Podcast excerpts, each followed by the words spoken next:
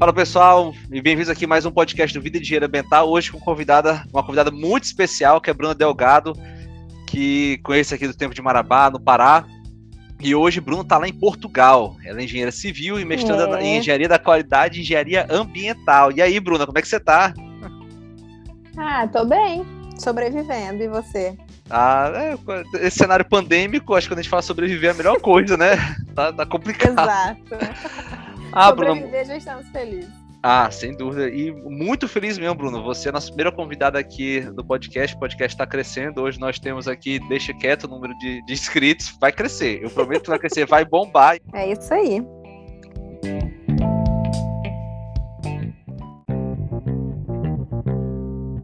Bruno, agora me fala um pouquinho de onde tu és, como é a tua formação, onde tu te formou. Me fala aí dessa caminhada na tua vida até chegar em Portugal. Caraca, essa caminhada foi longa. Vamos lá.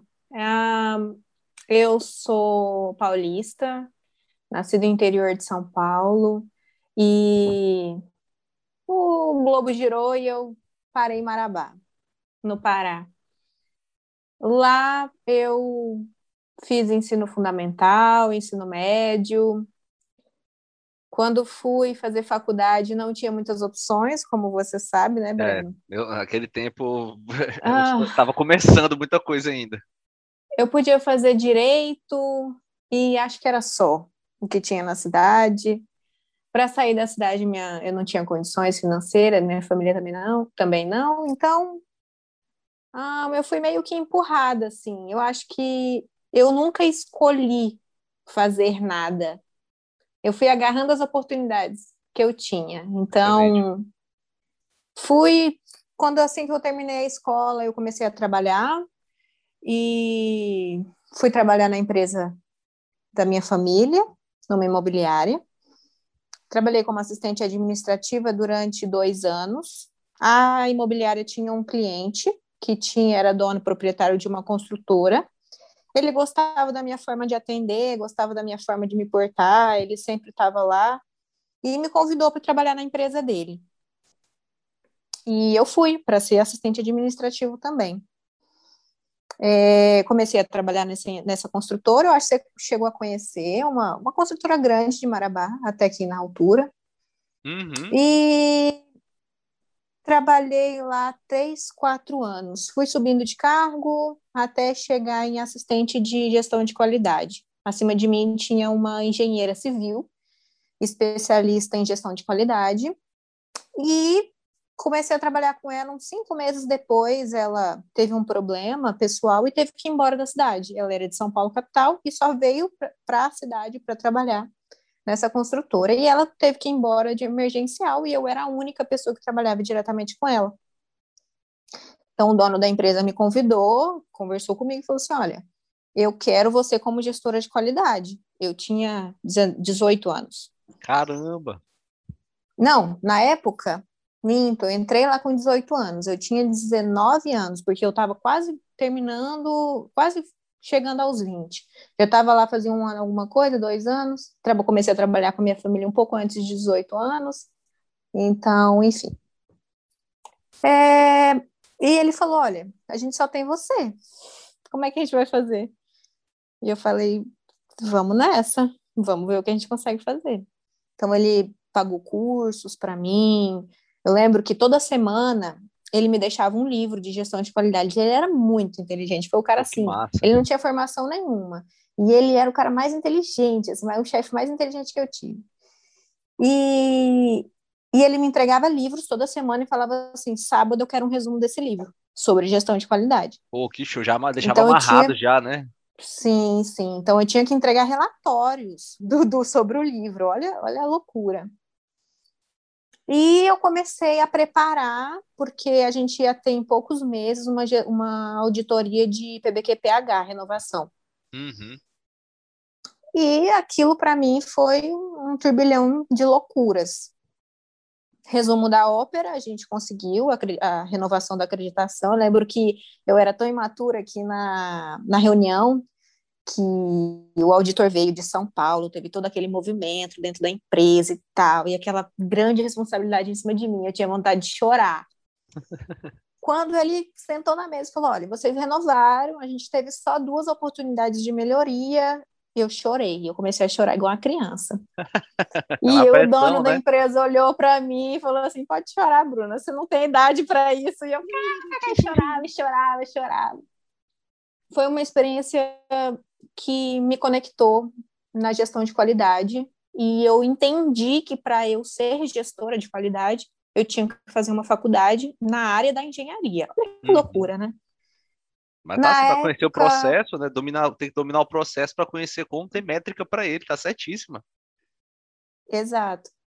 Então, na época, o meu ex-padrasto, ele, é, ele até hoje é engenheiro civil.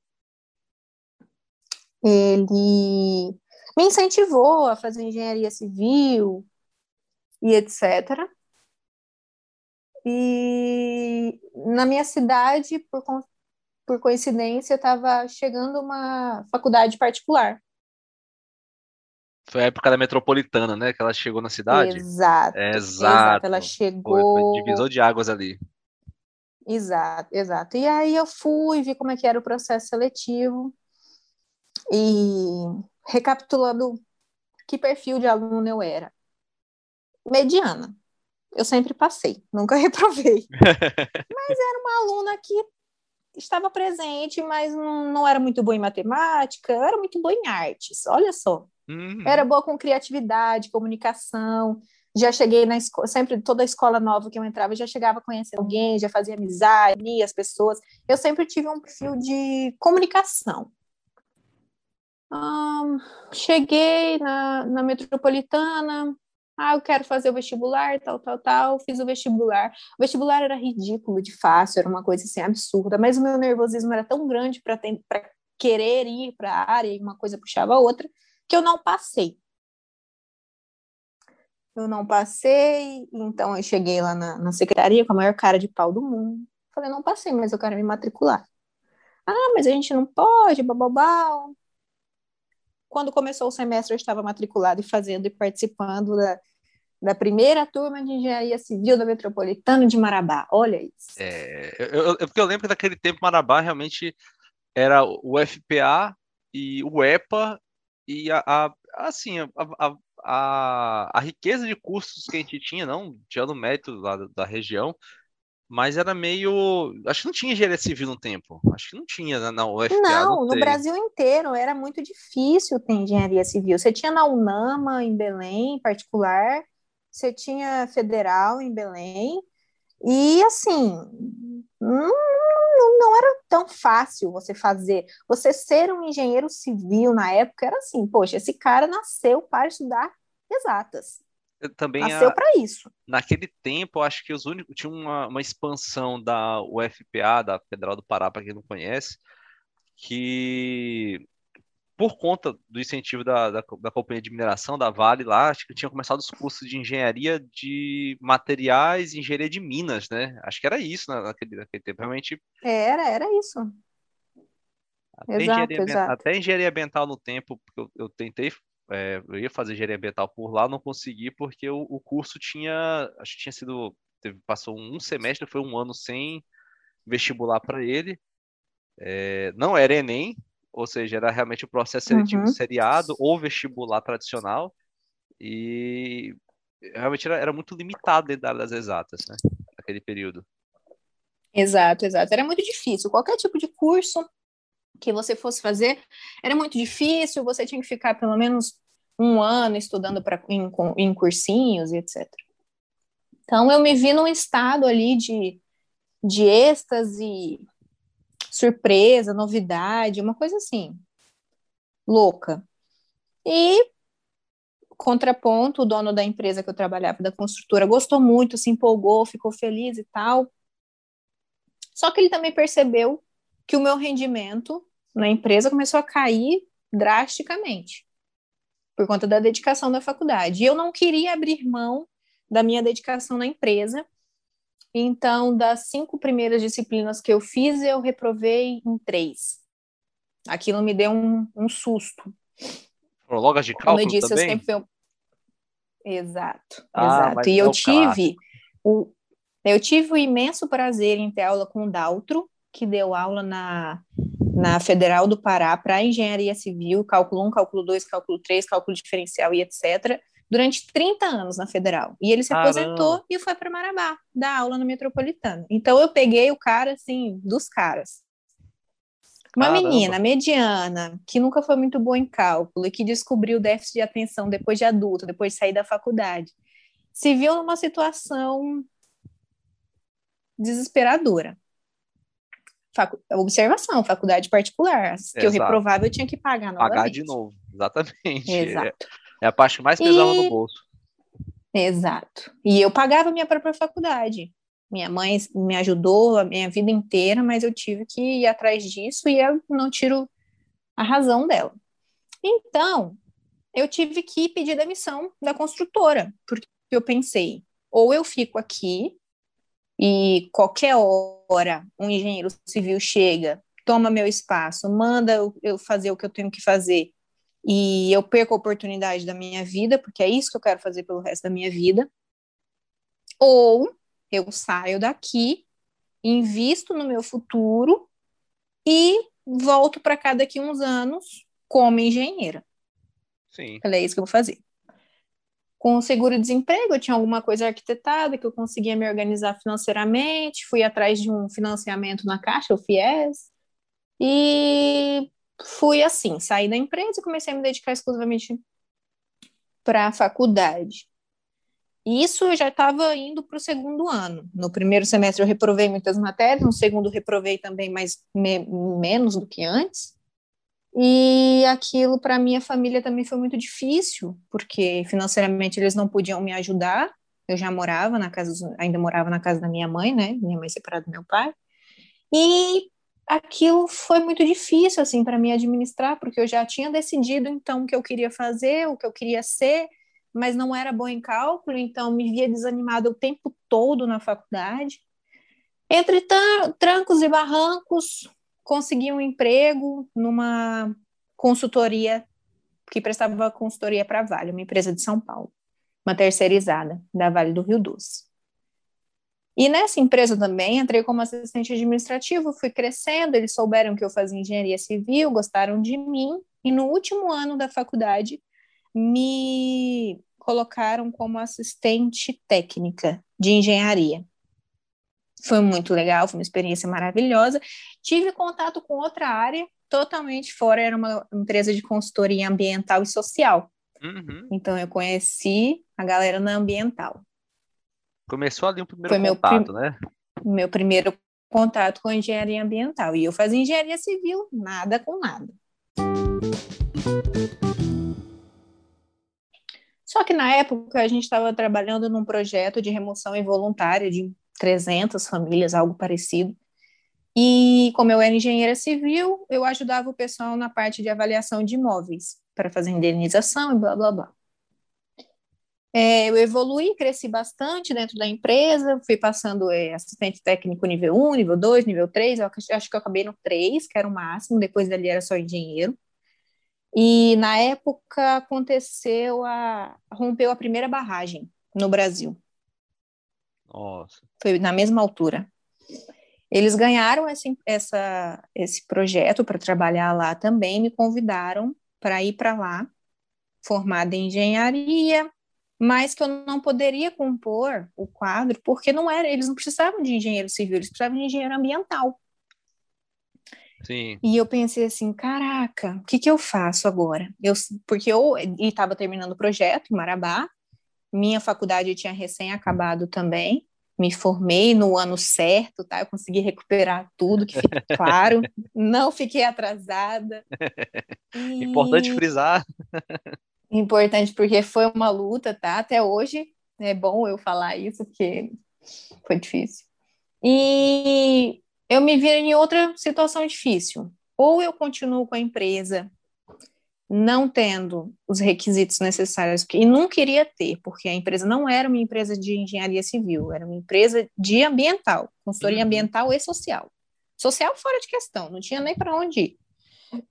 Pensei, caraca, eu gostava muito, cara, dessa empresa que eu trabalhei, assim, foi a empresa, assim, top 2, assim, do, do, meu coração. Eu tive a melhor liderança da minha vida, chamado Marcelo Ricardi.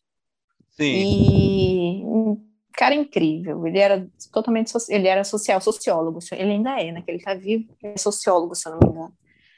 Cara incrível. E eu pensei, caraca, cara, eu, eu tenho que, tá, centrar em o que, que eu vou fazer na minha vida. Na minha área, na minha turma formaram 30, seis meses depois iam mais 30, seis meses mais 30. Um monte de faculdade particular de engenharia civil. Oportunidades mínimas. Pensei, o que, que eu faço? Acabei não aceitando a proposta para ir para o projeto da sinergia. Me fui, fui desconectada da empresa, fui desligada, e pensei o que, que eu vou fazer para eu decidir o que eu vou fazer na minha vida. Eu não quero ficar parada. Fui pedir emprego de professora. Eu pulei uma parte que eu fiz um técnico, um tecnólogo de segurança no trabalho antes da engenharia civil. Até muito ligado. Depois acho... com, até muito, desculpa, Bruno, até liga muito essa parte de segurança da qualidade também, ou segurança do trabalho com a parte de qualidade que tu já trabalhavas antes, né? Na verdade, segurança no trabalho foi meio um chute na minha costela, assim. Minha mãe falou: sai daqui, vai fazer alguma coisa. Pá! E era o que tinha, eu fiz. Entendeu? Tanto que hoje é, importa, hoje, principalmente no meu mestrado, liga muito com que eu, o projeto que eu estou fazendo, mas sempre foi uma coisa assim, tipo, vou fazer um curso de datilografia. Não vai servir para nada na tua vida ali, mas é. fez. É tipo isso, na, ah, na minha vida profissional mesmo, né? em si, é, na minha vida profissional em si, nunca foi uma coisa que eu quis, foi uma coisa que eu me identifiquei, mas foi uma coisa que foi legal e me fez chegar onde eu estou. Perfeito. E terminei, como eu tinha a, a, tecnologia e a engenharia civil por conta da carga horária, eu podia dar aula para técnico. Eu fui atrás da legislação, blá blá blá. Cheguei numa escola qualquer lá, de Marabá e falei: Olha, eu quero dar aula, por favor. E o dono foi um professor, um ex-professor é, de faculdade da minha mãe e da minha irmã também, na metropolitana. Um cara querido, um cara maravilhoso. Eu falei, você dá conta? Eu falei, dou. Não dava nada, Breno. Eu não dava nada. Eu não tinha capacidade de ensinar ninguém. Ele doou, claro. Então, tá. Peguei uma matéria muito básica, assim, era materiais de construção civil. Era muito tranquilo mas eu preparei a aula, eu preparei o material, eu fiz uma apostila, eu fiz assim, serviço 100%. Pegava os meninos, levava para visita técnica, porque eu tinha os contatos da construtora, e ligava para os engenheiros, por favor, deixa eu levar os meninos. Ah, Bruno, tá bom, leva lá, eu tenho uma obra em tal lugar, tem como você levar? Tá. Marcava com os meninos, e meninos assim, eram muito mais velhos que eu, os alunos. E eles amavam, enfim. Eu tive um bom feedback, tanto da escola quanto deles. Falei, cara, agora, e aí? Eu sempre fui muito suscetível a me apaixonar por qualquer coisa que eu desenvolvesse bem. Amava a gestão de qualidade, amava engenharia ambiental, amava dar aula. O que eu vou fazer da minha vida agora? Agora eu arrumei, o que, que eu vou fazer? Ah, vou ver como é que faz para fazer um mestrado para eu seguir dando aula. E aí, consequentemente, eu também posso trabalhar na área que eu fizer o mestrado. Comecei a pesquisar no Brasil como é que fazia o mestrado, e eu me vi em uma situação muito difícil, porque uma ex-aluna de faculdade particular, não tinha grandes dotes ali. Como é que eu faço? Não, não sabia o que era uma publicação, hum, não é sabia verdade. o que, que era um Lattes. A dor é verdadeira. Hum, falava, cara, e aí? Para onde que eu vou? O que é isso? Aí uma uma colega assim conhecia uma professora, doutora que estava em Marabá e tinha uma uma conexão que ligava eu e ela assim muito muito longínquo assim, uma coisa muito, eu, cara, me dá o telefone dela, eu quero conversar com ela. Fui lá, sentei num café, comecei a conversar com essa professora da área social também, não tem nada a ver com a nossa área. E ela foi me dando o caminho das pedras. Falou, para você ser professora, você tem que fazer isso, fazer aquilo, fazer aquele outro. Falei, cara, é impossível. Vou ter que passar uns cinco anos da minha vida de novo só correndo atrás disso para poder entrar num, num, mestrado aqui no Brasil. É todo, tá, é todo processo um de, de, de reaprendizado. Eu, eu, eu, te digo que a dor é verdadeira, porque a, a pelo menos pelo que eu passei para entrar no mestrado, é, não foi o primeiro que eu tentei, eu tinha tentado outros também para chegar nesse na área de meio ambiente, mas eu não sei se é, é, o sentimento que tu tens, mas o foco dentro da da, do, da, da universidade realmente particular não está muito alinhado, digo eu na experiência que eu tenho daqui também, não sei se tu passaste por isso, é, uhum. não está muito desconectado do, do, da parte do, tri, do tripé educação na parte de pesquisa, ou seja, você realmente tem mais intenção em formar o profissional do que você formar um pesquisador. Eu acho que é meio isso, não sei, a sensação que eu tive aqui, por exemplo, é que eu tentava fazer um projeto e não entendia bulufas do projeto. Então, quando você vê com a pessoa que está enfiada na área acadêmica realmente desde o princípio, ele consegue ter um desempenho muito melhor em pegar um projeto de pesquisa dele que já desenvolveu ou tem alguma parceria com o professor e aplicar para o mestrado do que a gente teve, por exemplo. O nosso foco foi sempre formar para trabalhar. Não sei se é mais ou menos isso também foi contigo. Correto, concordo em tudo que você disse, exatamente. No Brasil é uma coisa muito esquisita. Eu não digo no Brasil. Eu não sei porque eu não tenho uma vasta experiência do mundo inteiro. Mas no Brasil eu sinto que existe uma diferença drástica entre o acadêmico, o cara que vai uma pesquisa, faz uma pesquisa científica, um cara que está ali é, em prol da educação, e o cara que é profissional. Correto. Existe um, um labirinto de, de, de distância entre um e outro e que é incompreensível que nós, quando decidimos a profissão, nem nós conseguimos entender muito bem. Ah, é licenciatura, licenciatura é, profe é, é professor, é mais um, e bacharel é profissional. Pelo menos eu, quando fui, fiz a faculdade, tinha uma, uma definição assim, muito é, rasa. Muito rasa mesmo.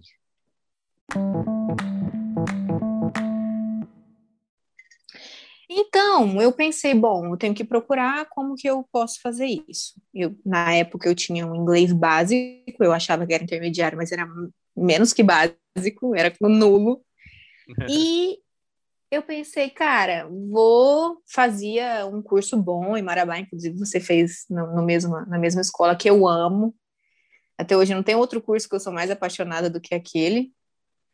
E, enfim, pensei, vou tentar fazer um, um, um intercâmbio fora do Brasil e melhoro meu meu inglês e penso no que eu vou fazer. Na época eu tinha um dinheiro guardado, porque nessa empresa de consultoria eu ganhava relativamente bem, assim, para a cidade, e uma menina que mora com os pais, sem custo nenhum, enfim comecei a me organizar financeiramente o, e o meu, o meu relacionamento amoroso também é um cara muito bom assim com finanças, então ele também já conversava muito sobre isso comigo e começou a me conscientizar, então eu comecei a me organizar financeiramente e falei, cara, eu vou fazer um intercâmbio. E comecei a procurar intercâmbio, intercâmbio, intercâmbio. Falei, cara, eu vou gastar muito dinheiro com intercâmbio, depois não vou ter como fazer um mestrado. Eu vou focar no mestrado comecei a procurar tal para fazer em inglês. Meu inglês não chegava, eu teria que me dedicar pelo menos mais um ano de curso intensivo muito forte. O que, que eu vou fazer? Eu vou aplicar para um país que fale português, então, porque eu vou precisar do inglês, mas já é um, consigo administrar estudando inglês e fazendo mestrado. Bati na porta de Portugal. Olhei pela janela e gostei do que eu vi. Pensei, vou fazer o seguinte: eu vou para lá. O que eu fiz eu não indico, tá? Horrível, não façam isso, mas eu vou para lá e depois eu começo a estudar. Então eu vim para cá primeiro, fiquei um ano só trabalhando e me permiti fazer coisas que no Brasil eu jamais teria essa experiência e foi Outro incrível. Mundo, né? Eu trabalhei de garçonete até caixa de cassino. Caramba! Tipo, nesse nível. Incrível, eu fiz tudo que você imaginar e foi assim uma das melhores experiências que eu tive na minha vida. Não troco isso por mestrado nenhum, cara. Foi incrível. E depois desse um ano, assim, de me adaptar, conhecer a cultura, foi uma coisa muito difícil. Pensei, vou fazer o mestrado agora. E apliquei, passei em quarto lugar.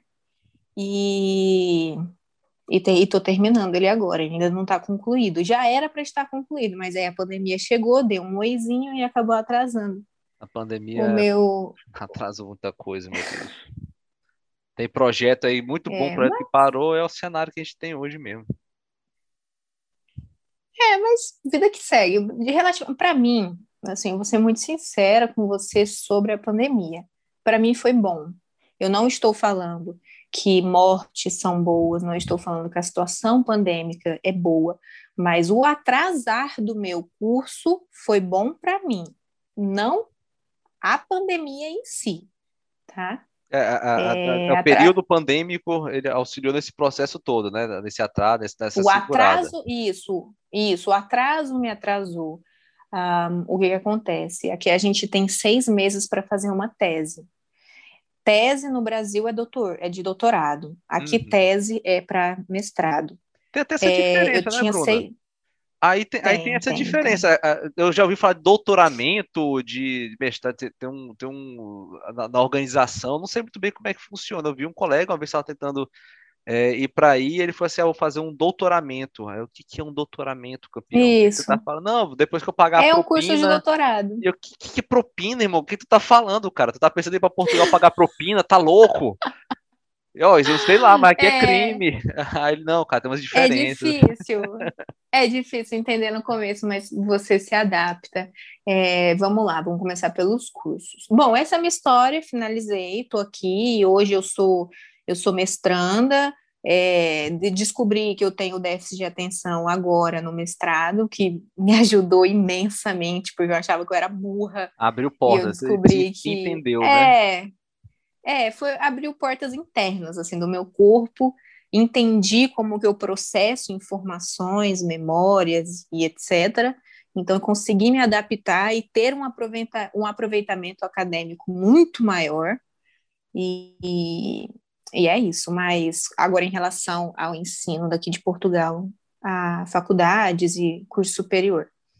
Bacharel é, é equivalente ao nosso tecnólogo, que é de dois anos e meio, três anos. Não, é, é, é dois anos, eu acho. É dois anos. O bacharel daqui é uma, alguma coisa assim. Ahn, bacharel, aí tem a, a licenciatura. A licenciatura é um curso maior, é como se fosse a nossa engenharia de cinco anos. Caramba. Isso. Aí tem o.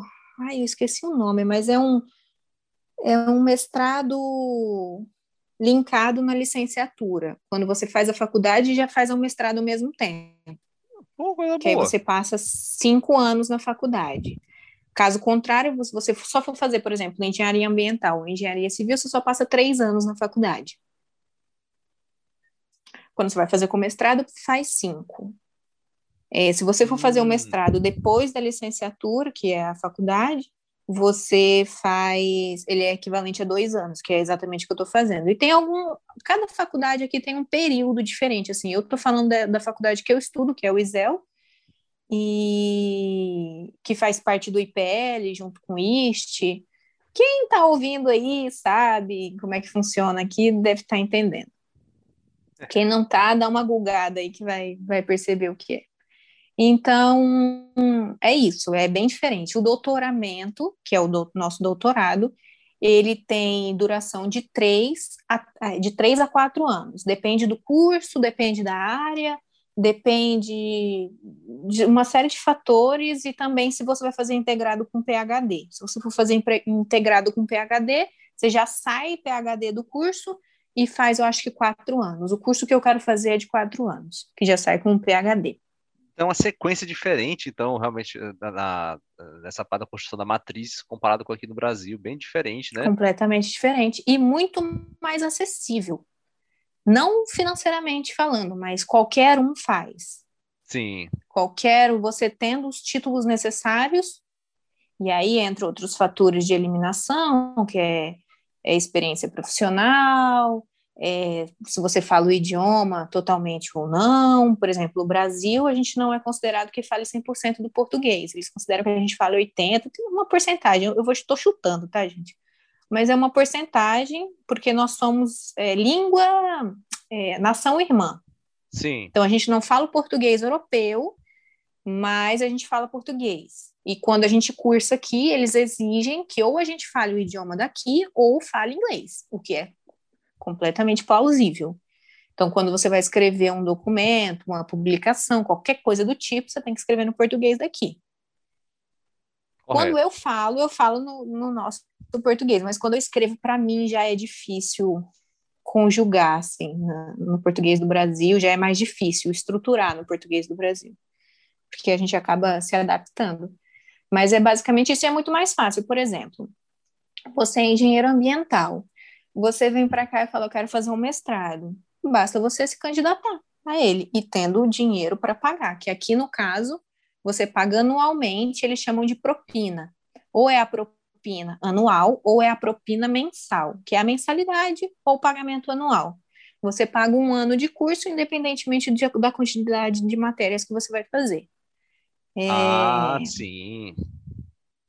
Só que eles têm as matérias, não é assim, toda matéria é dada em todo semestre. Tem o semestre de verão e o semestre de inverno. Hum. Semestre, as matérias que tem no semestre de inverno, a gente não tem no semestre de verão. Ou seja, você não consegue reduzir o curso em um ano. Um curso de dois anos. Ah, vou fazer todas as matérias do curso em um ano. Você não vai conseguir, muito provavelmente. Então, ah, se você reprovou em uma matéria e o ano que vem você vai ter que você tem que pagar o ano inteiro de novo. Caramba. É. E, e, e formato, e formato de aula, desculpa, formato de aula tem muita uhum. diferença comparado com aqui? Tu, porque tu passaste pelo, pelo, pelo curso, pela formação bacharelada aqui, depois aplicou o mestrado aí. Tu sentiu diferença na, na, na construção da, da, da, aula, a questão metodológica mesmo, se tem parte, mais parte prática do que parte teórica, ou, ou é, é similar? Tá, vamos lá. Em relação a, ao equilíbrio entre prática e teórica, depende do curso que você vai fazer. No meu caso, ele era um mestrado, um mestrado integrado entre do, duas áreas, gestão de qualidade ambiental, que eu encontrei essa, eu acho que é o único curso no mundo, eu consegui encontrar ele, e ele, o meu é bem equilibrado, assim, cara, bem equilibrado. Tenho muitas teóricas, tenho muitas práticas, mas as práticas eu acho que poderiam até ser melhores. Assim, eu acho que na Faculdade Federal do Pará as práticas são bem mais intensas em relação. Mas eu não sei também é como é que é, não sei também como é que é a licenciatura daqui de engenharia ambiental.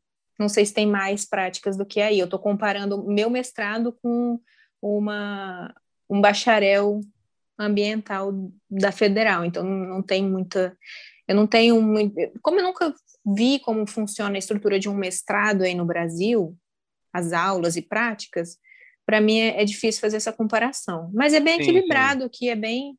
Depende das opções, depende do curso que você vai fazer, se você vai para a área biológica, porque como eu estou locada na, no bloco da química, eu vejo muita galera biológica, e essa galera tem muito, muito laboratório. Os laboratórios são cinematográficos. Cara, incríveis. São incríveis.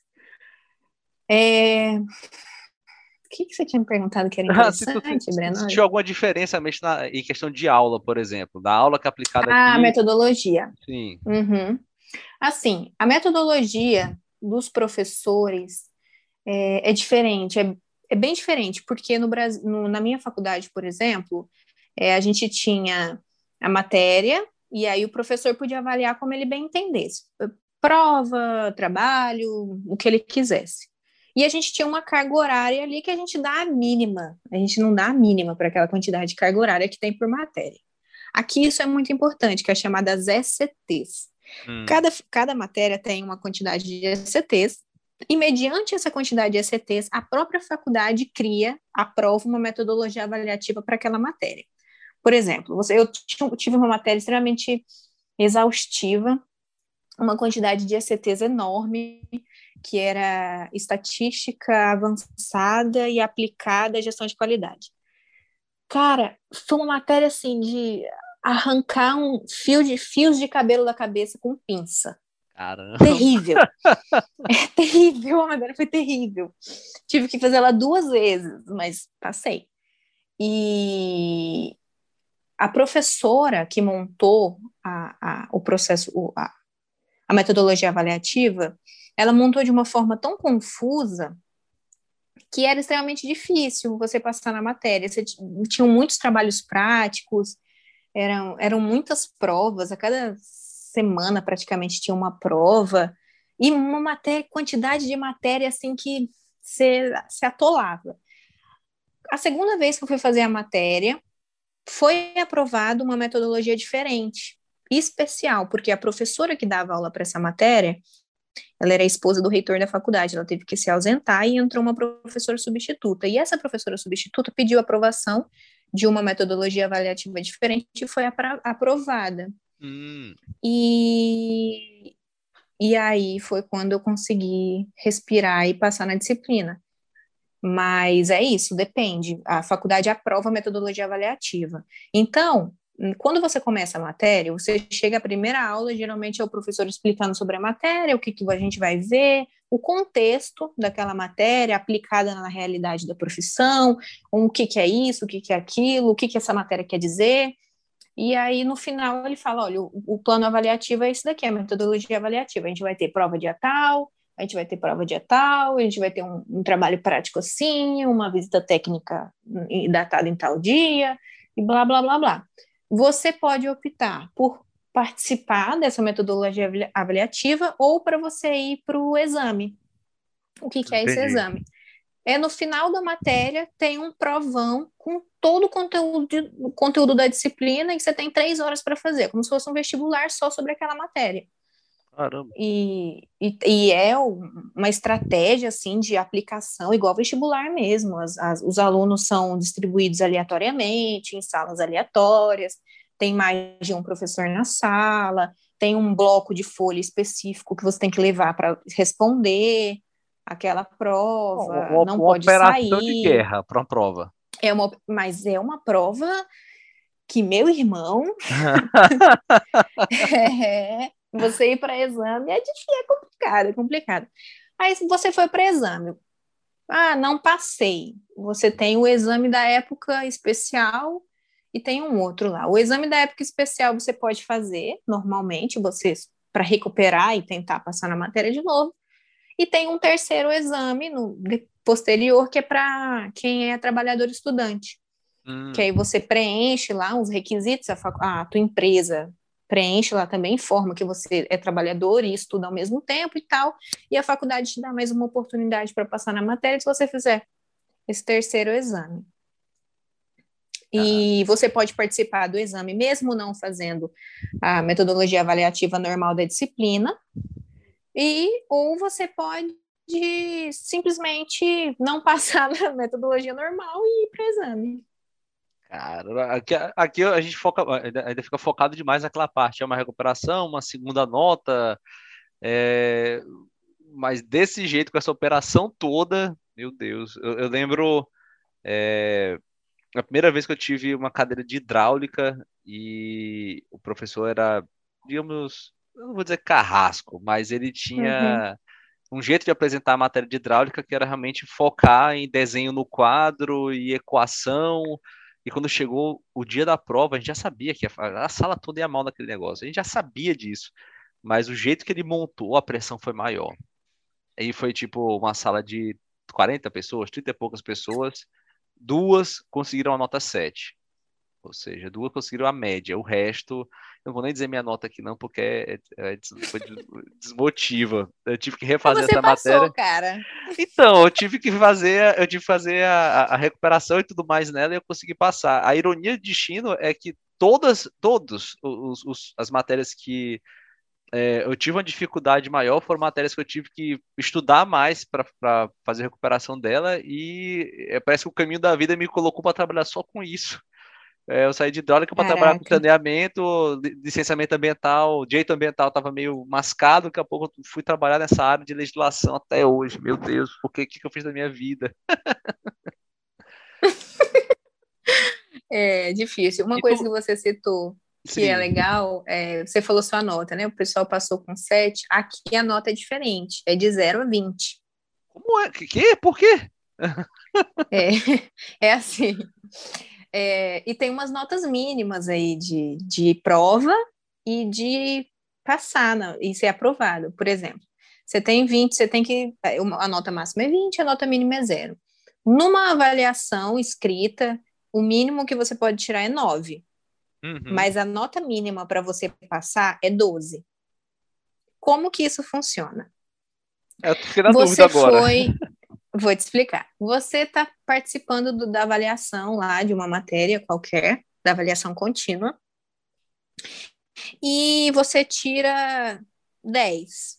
Você pode continuar cursando, fazendo avaliação avaliativa, continuar fazendo a avaliação normal. Vai para a segunda prova, vai para a terceira prova, etc. E depois, se você não passar, você vai para exame. Se você tirar nessa primeira prova menos que 9, aí você já não pode mais fazer, continuar na avaliação contínua, você vai direto para exame. É, irmão, rodou, já era.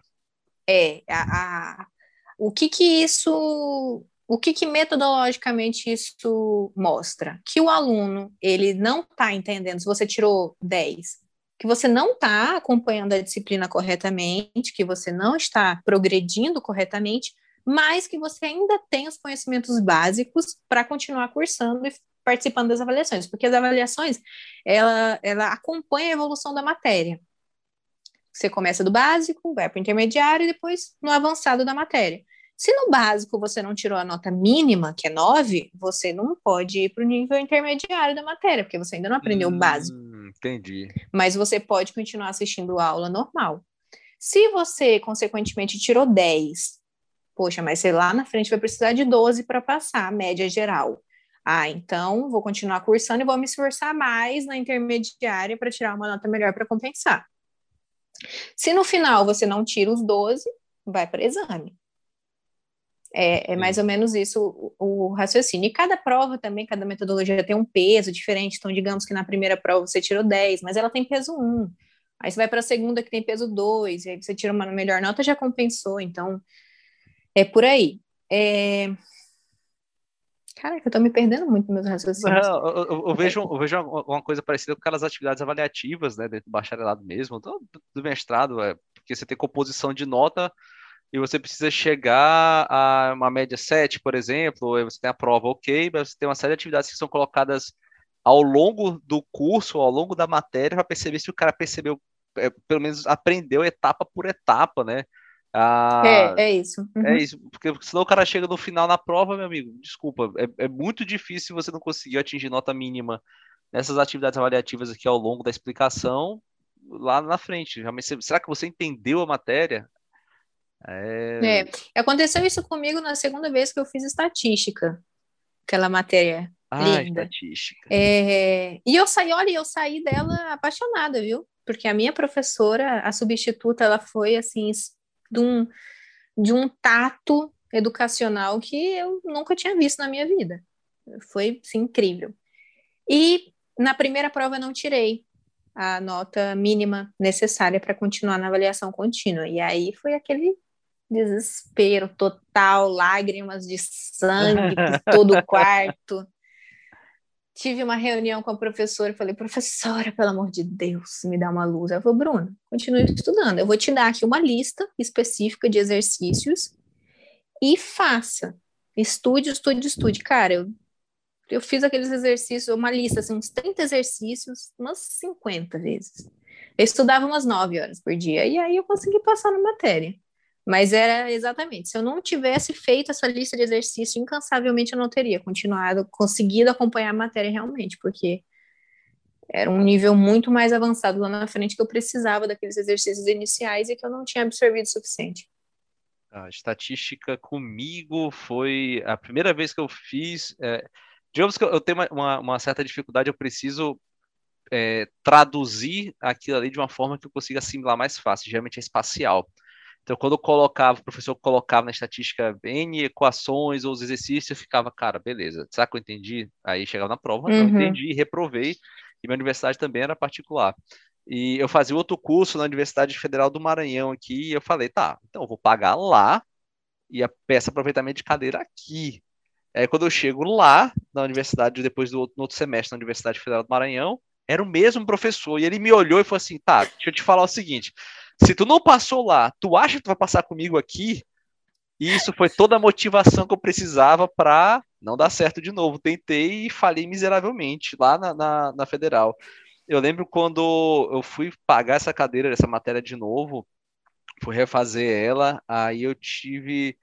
É, assim, eu acho que para a molecada que tá, tá hoje, tá, tá, nessa parte de estudo hoje, você procurar uma videoaula no YouTube e, ter, e procurar uma linguagem que te ajude é, é, totalmente diferente do que a gente passou, por exemplo, que uhum. tinha, mas não se tinha tanto, até que a gente tinha que ir para cursinho, outras coisas, fazer um, um reforço aqui e ali ou se matar em casa até bater a cabeça na parede até essa matéria entrar. Então, quando eu fui procurar umas aulas, eu, ah, entendi esse conceito e tal, aí eu consegui passar, mas eu vou te falar que abraço, professor, tamo junto, viu? Inclusive. Você fez eu ser quem eu sou é hoje, é, viu? Muito é obrigada. Eu, é, assim, de novo naquela história, o, do meu projeto de pesquisa hoje envolve uma base de estatística muito forte, então não é mais eu saber fazer uma porcentagem, uma proporção, esse tipo de coisa, é eu procurar uma metodologia dentro da estatística que explique meus resultados claro e quantitativos. E uhum. se eu uhum. fosse parar para entender isso aí naquela aula, eu não ia conseguir, porque aquela aula só te apresenta o, o beabá, o básico de, de ferra micro ferramentas da estatística. Quando você joga isso aqui num programa de computação, por exemplo, você tem que programar ele. Se você não souber aquilo, ferrou. Mas é muito maior a figura. E eu ficava, meu Deus, eu nunca vou aprender isso. Não é que eu aprendi, cara. Cara, eu... é muito, foi muito legal você, você comentar isso, porque o meu objetivo hoje, depois de rodar e rodar e rodar e morrer na praia, é ser professora. E uma das coisas que eu me dedico muito a estudar e ler são metodologias de ensino. Uhum. Primeiro, porque eu tenho déficit de atenção, como eu já disse uns 50 mil vezes, provavelmente, nesse podcast, eu descobri já adulta e já fazendo mestrado. Então, foi muito legal, foi uma coisa que, assim, a maior conquista da minha vida, eu acho que foi essa.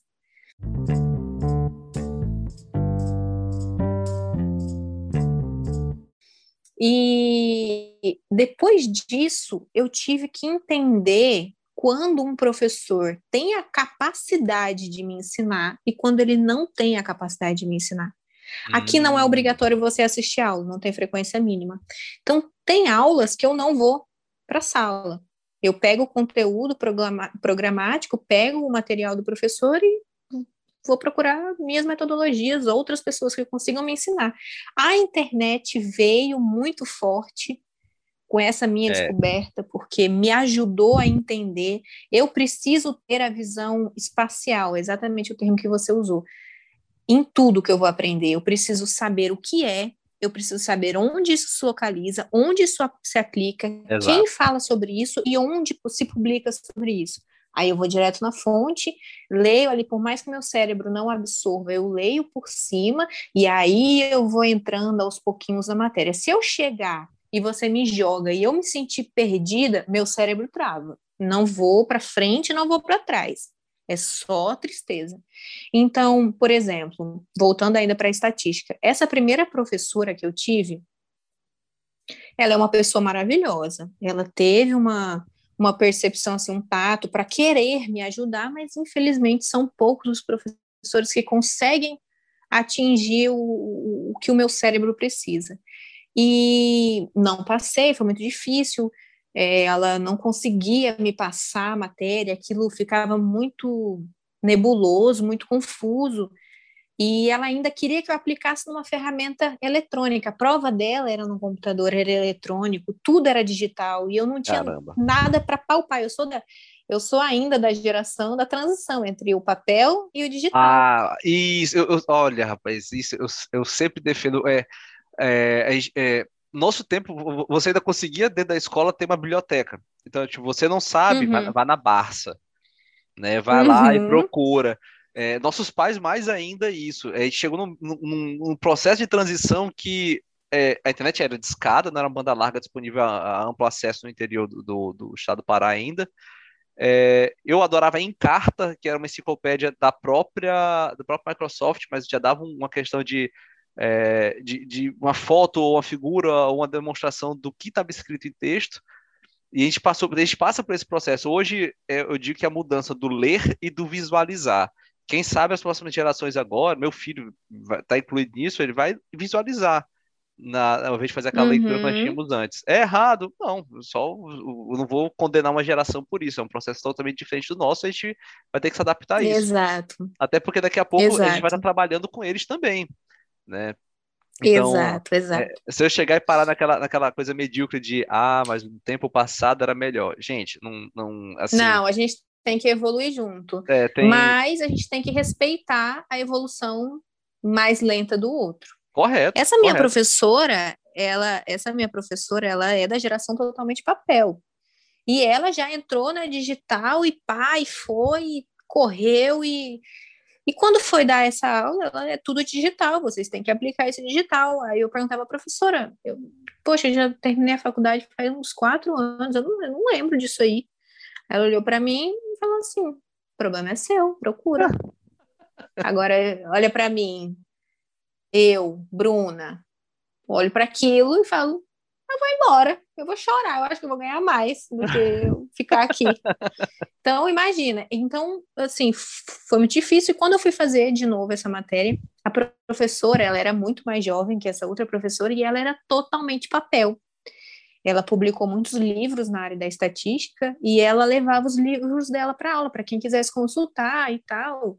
Então, ela explicava no quadro, eu via aquilo sendo aplicado e no livro eu já ia lendo o conceito básico uhum. do básico do básico. Então aquilo para mim foi de um de um tato assim dela. E quando eu falava, nunca tive muita vergonha de dizer que eu não entendo, que eu não percebo e que eu quero saber. Uhum. Então, eu sou aquela aluna que é odiada geralmente na sala. Eu levanto a mão e sempre paro. O, o, o progredir, sempre. E levantava a mão, professora, não entendi. Não entendeu o quê? Eu não entendi nada. Mas como assim você não entendeu nada? Pode começar do início de novo. Aí todo mundo olhava para mim. Ah, lá vocês querem que eu faça o quê? eu vou ter que ter o mesmo progresso que vocês. Eu não vou ficar para trás. Eu seguro mesmo. Não, na muito... tua sala, Bruna, é, é, ainda tem mais brasileiro? Tu é a única brasileira lá? No campus tem uma concentração brasileira também? Como é que é lá? Cara, eu acho que é metade metade. De verdade, é uma quantidade absurda de brasileiros. Tanto que os próprios professores assim, têm uma de dar uma segurada, sabe? Não, não em relação aos brasileiros, mas dar uma segurada, por exemplo, na forma que a gente fala, a gente é muito hum. aberta, a gente já chega passando, eles dão uma. Tem muita gente que interpreta isso como xenofobia, mas eu acho que é meio que, ei, respeita aqui, entendeu? Vocês não estão em uhum. casa. Dá uma é. segurada. É tipo isso. Mas é meio meio. Na minha turma tinham muitos brasileiros e, e nessa nova turma o meu orientador já me disse que tem metade de brasileiros também. É eu... muito fácil vir, assim, em relação à documentação, é caro, mas em relação à documentação é muito fácil, então. Eu lembro que no, eu tentei uma vez um processo, eu estava conversando, na verdade, com, com um professor da Universidade de Siracusa, né? Syracuse, lá em. Acho que é, Nova, acho que é estado de Nova York mesmo. Aí o nome dele é Char Charles Kroll. Gente, finíssimo. Ele, ele trocou e-mail comigo assim. Tipo, é, não precisava, não tinha para quê. Ele podia muito bem falar assim: que rapaz, .com.br, nunca nem vi. Mas ele, ele trocou uhum. uma ideia uhum. bacana e eu falando com ele, mas você tem muitos brasileiros aí e tal, como é que é esse processo? Porque você entender é, como funciona o, o fluxo para se inscrever, para tentar fazer o processo seletivo e tudo mais, para quem está aqui e não tem contato nenhum, é difícil realmente isso. Quando você já está aí, você fala, não, fez sentido, tô assim, já assimilei, entendi como é que funciona. E ele respondeu, cara, na verdade, a, os meus dois primeiros orientandos daqui são da Bahia. Você conhece essa cidade? É um estado, doutor, mas sim, eu conheço. Aí eu, pô, que da hora, cara. Assim, e eles foram fazer um trabalho sobre qualidade de água. A universidade é muito focada, tem um, uhum. um, uma veia muito forte nisso. Eu achei assim. É bacana, a gente, a gente, tem realmente um, um, público brasileiro que tá, tá fora. Tu, tu é, é um, um, player dentro desse, desse jogo. Eu acho muito, muito bacana mesmo. Cara, é, é incrível como a gente dá pouquíssimo valor para nossa área científica, nossa pesquisa científica brasileira, e como ela é valorizada fora do Brasil. É.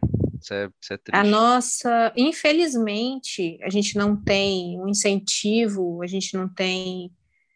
E eu não estou chegando ao governo, não estou fazendo uma crítica ao governo direto. Eu estou fazendo, por exemplo, as faculdades. As faculdades abrem curso e não tem preparo científico nenhum para introduzir um aluno na área científica. Como, por é. exemplo, eu saí de uma faculdade que ela é nível nacional, é uma faculdade grande, não é uma faculdade muito bem reconhecida, mas é uma faculdade grande, atinge muitas áreas, uhum. e hum, não tinha nada. Eu tive professor coordenador que veio da UFPA e não tinha o um mínimo de boa vontade de explicar e de falar, olha, gente, vamos fazer uma pesquisa, vamos fazer uma publicação. Tinha, é. Eu tive professores incríveis, incríveis, e eu não tive nenhuma orientação em relação a isso. É o assim, absurdo. O aterro do Lattes vai ficando para trás, né? Acaba que a gente não consegue engajar é, durante a parte do bacharelado, pelo menos na universidade particular. No meu caso também foi assim.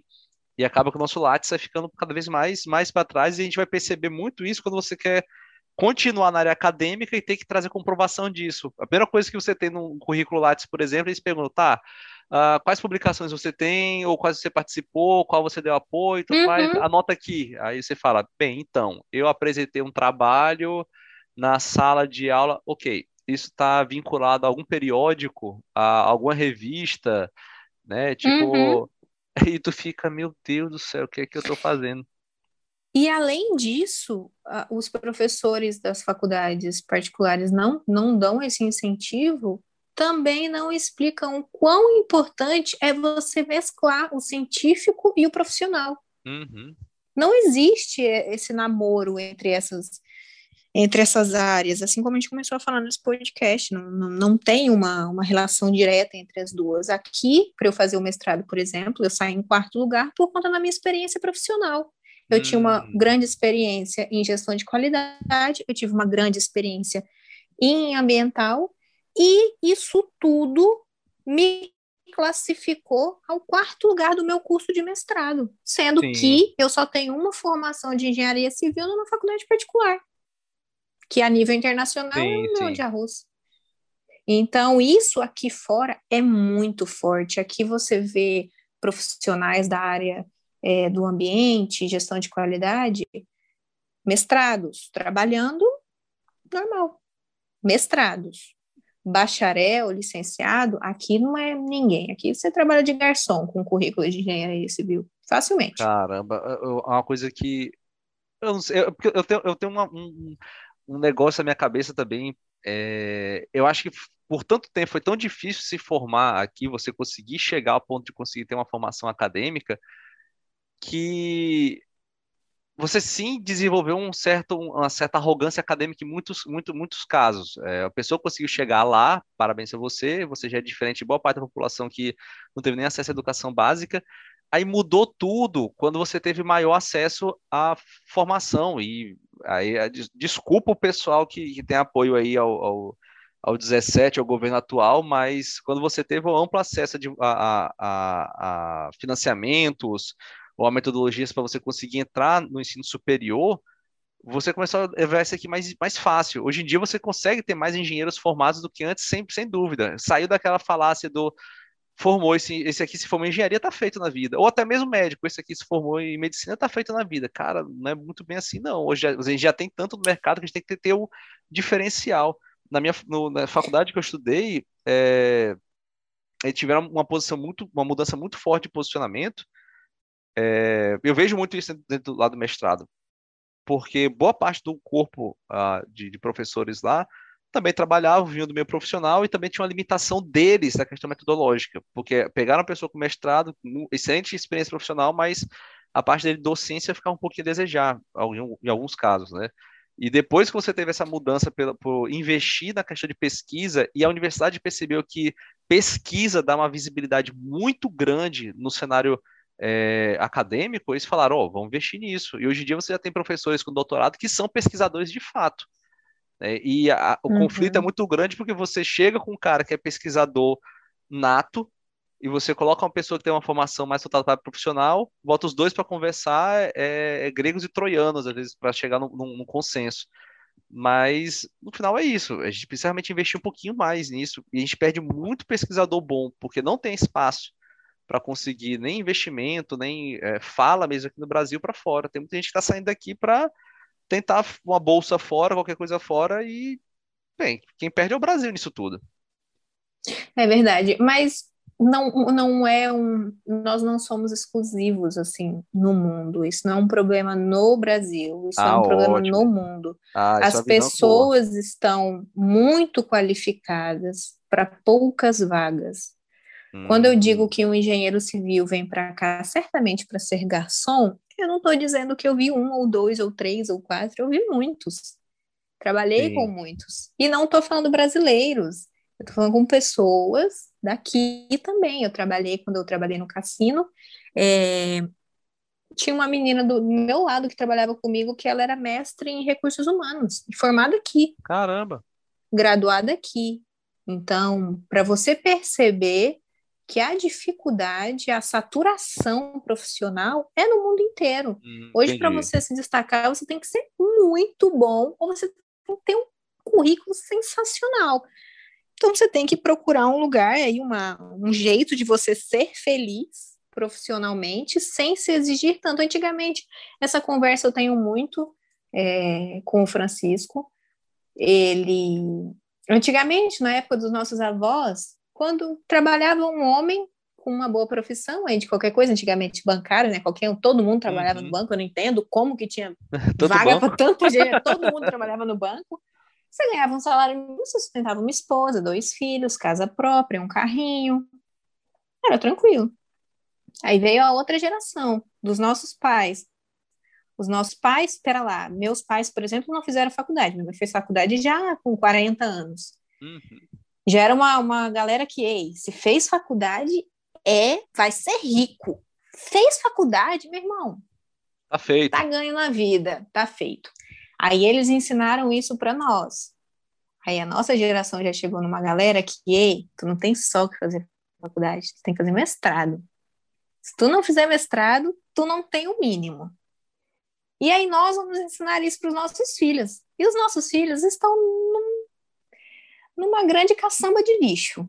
Essa é a verdade. Eu fico, eu fico pensando aqui. o que eles vão fazer. Eu fico pensando aqui realmente. Eles vão fazer é... o quê, Breno? Ou tecnologia, ou vai fazer ciências de computação. Cara, se ou, vai fazer curso de marketing digital. É, eu, eu fico olhando assim, se eles vão, vão trabalhar com inovação de tem que trabalhar com inovação de algum jeito. Eu eu, eu saí que 2011, 12, acho que foi 2012 me formei. E Aí chegando agora, por exemplo. Faz tempo, hein, irmão? Tem, tem, um tempinho aí, sabe como é que é? Não tô ficando velho. Mas aí, eu, conversando com o pessoal, quando eu estava trabalhando recentemente na, na Secretaria de Meio Ambiente, os estagiários, por exemplo, já têm uma visão totalmente diferente no, no curso. Uh, o engenheiro ambiental que trabalha com programação. Aí tu, meu Deus, por quê?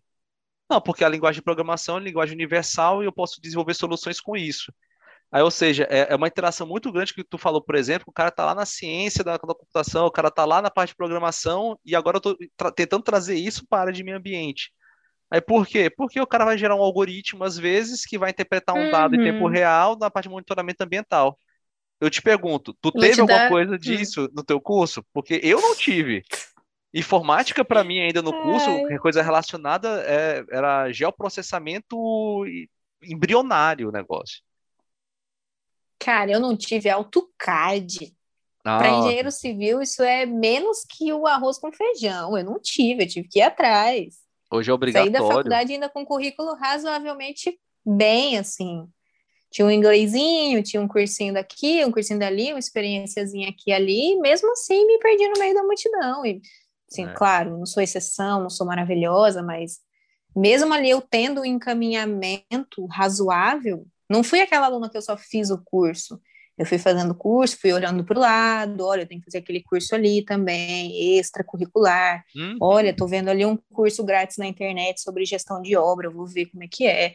Olha, estou vendo um curso básico ali. Eu amava ir para loja de material de construção na minha cidade, na época.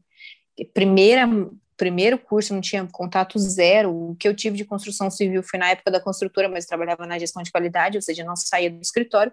Eu ia para essas lojas de materiais de construção e folheava aquelas revistas e descobria o que, que era um reboco, o que, que era isso, o que, que era aquilo, porque na faculdade não, não, não dava muito assim no início, né? Mais cálculo, mais exatas, mais te vira aí, meu brother, tu tá entrando é. na faculdade, é isso aí. Não é muito, olha, engenharia civil é isso, a gente vai estudar isso, vai ter essa área. Eu acho que falta também, sabe, um tato de, educacional nas faculdades eu tinha que ver, assim, se tivesse tido pelo menos uma palestra para explicar, olha, gente, engenharia civil é isso, o engenheiro civil faz isso, mas ele também pode fazer aquilo, é um leque gigantesco, as engenharias se namoram, Sim. a engenharia ambiental é isso, a engenharia civil é isso, se você quiser fazer engenharia ambiental, você pode fazer, você pode fazer uma especialização, porque você namora com ela nesse sentido, vocês têm a mesma base de exatas, sabe? Nunca tive quando eu cheguei e eu comecei a mergulhar nesse meu mestrado,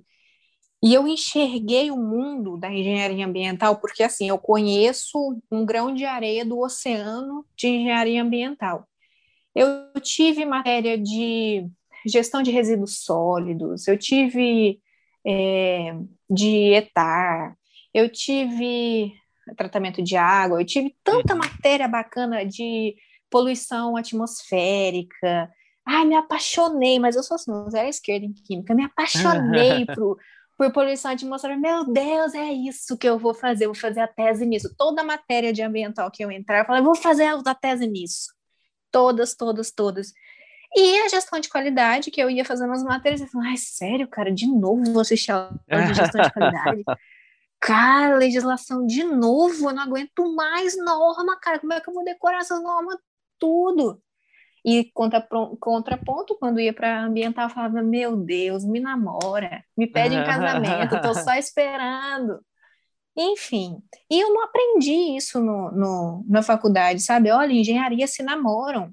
Você está fazendo esse curso de engenharia civil, vocês podem fazer uma especialização em ambiental, uma especialização em outra área. Vocês podem, o universo acadêmico é de vocês, vocês traçam o que vocês o que vocês bem entendem, está aqui a folha em branco. Eu estou ensinando vocês a pegarem no lápis. Desenho o que vocês querem fazer. Falta, falta RPG para esse pessoal. Você faz o bonequinho, você faz o seu character cara. aqui e sai colocando os, os perks diferentes. Eu teve um. Acho que foi das provocações. World of Warcraft. Todo é, mundo deveria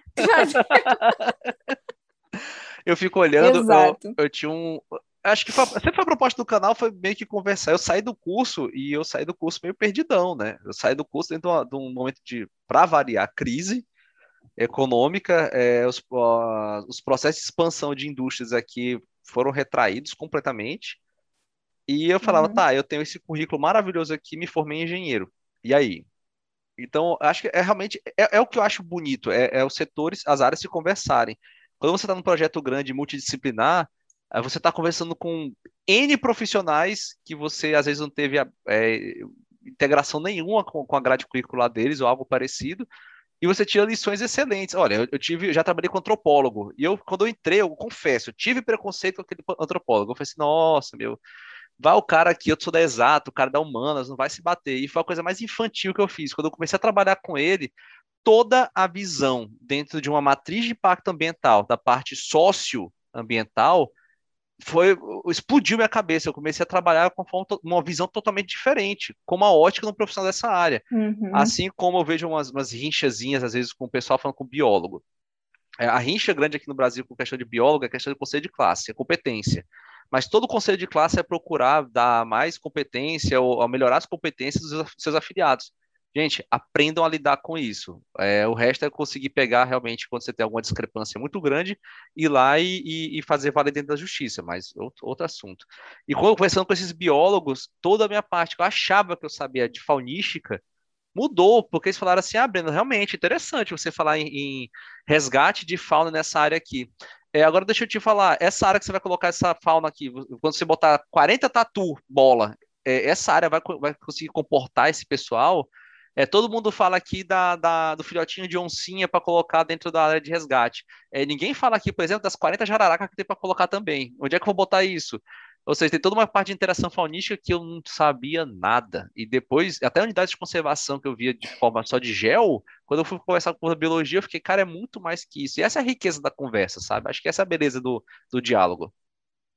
Quando eu trabalhei nessa empresa de consultoria, é, eu trabalhei pro, com uma equipe de social extremamente competente é, teve um momento que eu tive até uma chefia direta, uma liderança da área social, e que eu aprendi como lidar com situações na minha área de engenharia com eles, por exemplo. Eles me ensinaram. A área em si me fazia enxergar de forma diferente. Eu ia lá, avaliava o imóvel, por exemplo, a família, que tinha uma caracterização X, um perfil Y, queria adquirir um imóvel é, sei lá, R. E esse imóvel R, o cara tá vindo de uma casa que não tem piso, é piso batido, de pau a pique, que não é uma rede na parede, e queria ir para uma casa que tinha porcelanato e etc. Não que eles não pudessem dar esse salto, uhum. mas eles sabiam o que era isso, eles sabiam como cuidar, Custo sabe? Essas né? coisas. Claro, esses pormenores, esse tato que só o social enxerga. Você uhum. sabe o que, que eu enxerguia? Eu enxergava? Enxerguei, maravilhoso. Enxergava? Hum, com certeza, eles têm o dinheiro, vamos colocar. Gente, olha essa casa que maravilhosa. Aí o social batia no meu ombro e falava assim: ei, vem cá, bora conversar. Isso, isso, e aquilo, e aquele outro. Vai ser melhor para eles. E se você encontrar uma casa desse jeito, mas que seja maior, que dê outros atributos para eles, essa casa que você quer dar numa rua de terra, eles saíram de uma rua de terra. Vamos colocar ele numa rua que tenha assim mais transportes públicos, uhum. que eles possam se locomover melhor, mas que seja uma casa menor e que não tenha porcelanato, mas que tenha piso.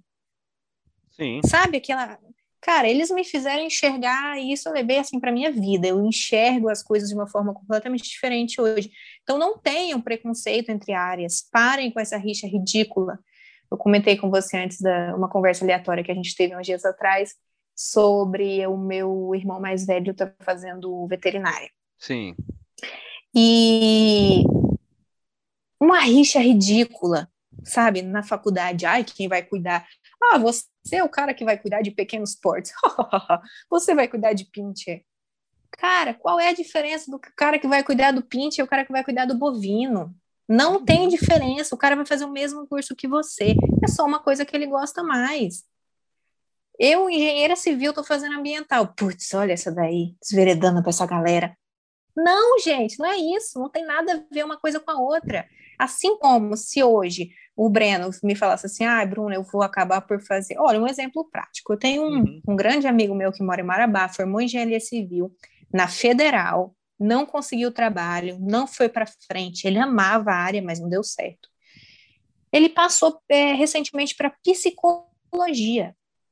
Sim. E ele vai cursar. Ele me ligou e, e, tipo, o que eu faço? Você acha que eu devo fazer? Você acha que eu não devo fazer? O que, que eu faço da minha vida? Eu falei, cara, faz, te joga, vê se você gosta, te permita sabe? Uhum. Olhe para a faculdade, faça as matérias, e agora você está mais velho, você já fez uma faculdade, você sabe exatamente o que é um curso, você vai se dedicar muito mais, você vai ter um aproveitamento muito maior, sabe? Se permita viver isso. Então, não tenham preconceito sobre a área que vocês fazem, onde vocês vão, para onde vocês vão.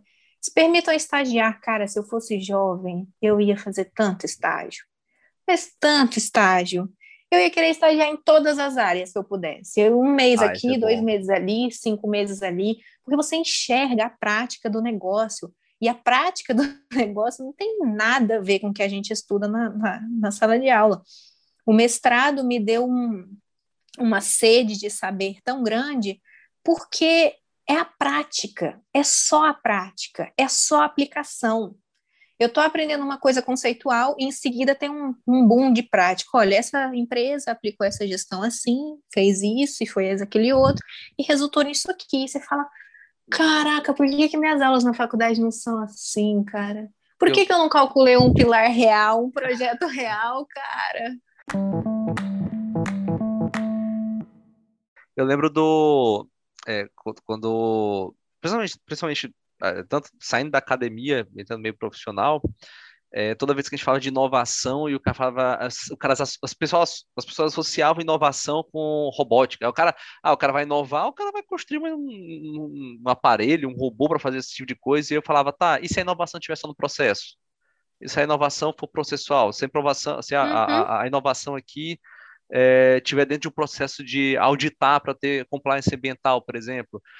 E eu ficava, cara, é, é, uhum. é, era uma, uma sedezinha que eu até fico feliz porque eu vejo já é, os estagiários que eu acompanhei recente, eu vejo realmente essa, esse estado de, de, de, inquietude, né? Tipo assim, tá, legal isso aqui, mas isso. De questionamento, é, né? Isso é muito bacana. Isso é uma coisa que eu pô, dou maior valor realmente. Eu acho que é, é por aí. Acho que para todas as engenharias, acho que é por aí. Dentro da ambiental, porque o pessoal. Porque o curso é, é, um, é um curso que dentro do Brasil, tem o quê? Tem menos de 30 anos. Então, eu sempre falo que é o, é o irmão caçula da história aqui. Você tinha especializações é, para área de meio ambiente na civil, na química, entre outros, mas quando você realmente formou profissional para aquilo, é, foi um ganho muito bom. Aí, mas quando você não pode travar ainda a engenharia ambiental, é, é, por isso que eu falo dessas interações entre, entre cursos, entre profissionais, você não pode travar aquelas quatro paredes e um livro que estava na sua frente na formação. Porque uhum. processo de meio ambiente, o, o, meio ambiente é uma coisa que é tão dinâmica que você não tem como falar assim, entendo 100%. Porque de um dia para o outro você pode ter uma interação completamente diferente com ele e você a, a, teve uma, uma, alteração daquele, da, do impacto que você estava prevendo, da, do projeto, uhum. da premissa de, de, sustentabilidade, o que você está utilizando pode não ser mais a mesma coisa. Sem essa conversa e sem inovação, eu, eu, não, eu realmente não vejo é, as coisas indo para frente de uma forma tão saudável. Agora, é, hoje, desculpa te interromper, pode não, falar. Não, pode né? falar. É, hoje eu acho que tudo é ambiente. Tudo. É, é para a gente aqui é ambiente, aí é ambiental, mas mesma coisa. Sim. Tudo é ambiente. Tudo, tudo que você vai ler, tudo que você vai pesquisar, tudo que você vai. É ambiente. Por exemplo, é, o Francisco, ele lê muito sobre finanças, é uma, uma paixão, ele nunca viu um hobby mais chato, mas é, né, cada um com seus problemas. o hobby dele é finanças. E, cara, todas as vezes que ele vai me dar uma notícia e falar alguma coisa interessante sobre finanças tem a ver com ambiente. Ah, todas as vezes. Sim. Esses dias ele, a gente teve uma discussão sobre economia circular aqui, que foi um, passou uma tarde inteira que ele falava isso e eu concordava, e não era bem uma discussão, foi mais uma, uma dinâmica, assim, entre eu e ele, a gente ficou a tarde inteira ali interagindo sobre aquilo, e quando a gente percebeu já era noite. Foi muito ah, interessante. Sim. Tudo gira em torno do ambiente. Hoje, para você fazer qualquer coisa aqui na Europa, você precisa de um, de um licenciamento ambiental. Qualquer coisa. Hoje em dia, se você vai é, se cadastrar no Uber, ah, eu quero trabalhar de Uber você só consegue se cadastrar se, se seu carro for elétrico. Pronto, tá. É, é, um, um, é outra coisa que eu acho, eu acho muito, muito boa a discussão.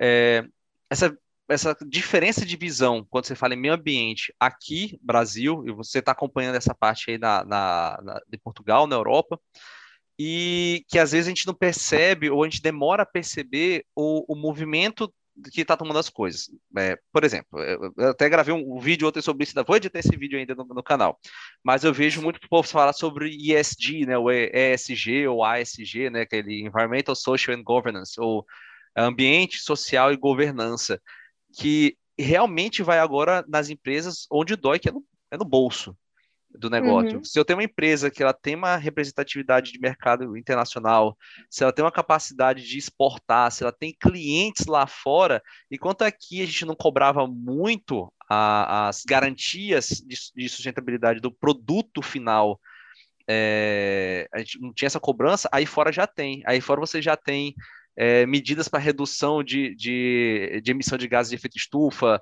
ou metodologias de, de energia limpa e tudo mais. E a grande coisa que o Brasil ainda está demorando a encaixar, pelo menos eu vejo os profissionais da área do meio ambiente que poderiam estar mais engajados com isso, é a, a gente não a, vai chegar a um ponto que uma empresa não vai contratar uma consultoria ou, ou montar um setor dentro dela só para ter uma garantia de um sistema de gestão ambiental. Ele vai ter também alguma uhum. coisa, alguém, um profissional ou um grupo que consiga realmente agregar o valor desse produto dele e mostrar, olha, nós temos responsabilidade ambiental, nós utilizamos os recursos naturais de forma sustentável, temos redução no, no, no na, na, na, geração de resíduos aqui, até recirculamos, nós não temos nenhuma comunidade aqui que é impactada pelo nosso processo, nosso produto, respeitamos aqui a parte da cultura social da empresa, nós temos um processo de transparência e compliance ambiental muito forte em governança, e por isso você, investidor internacional, pode chegar aqui e aplicar seu, seu dinheiro aqui na nossa empresa também. Vai dar uma garantia que o meu produto ele é um produto verde para quem é de fora, e também para o investidor, vai chegar uma hora que o cara fala assim: eu vou investir na empresa que eu sei que não vai me dar dor de cabeça na parte socioambiental.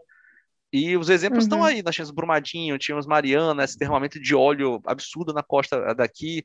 É, o olhar do mundo sobre desmatamento e sobre a, de, a parte de queimadas aqui está muito forte ainda, né, muito latente no governo.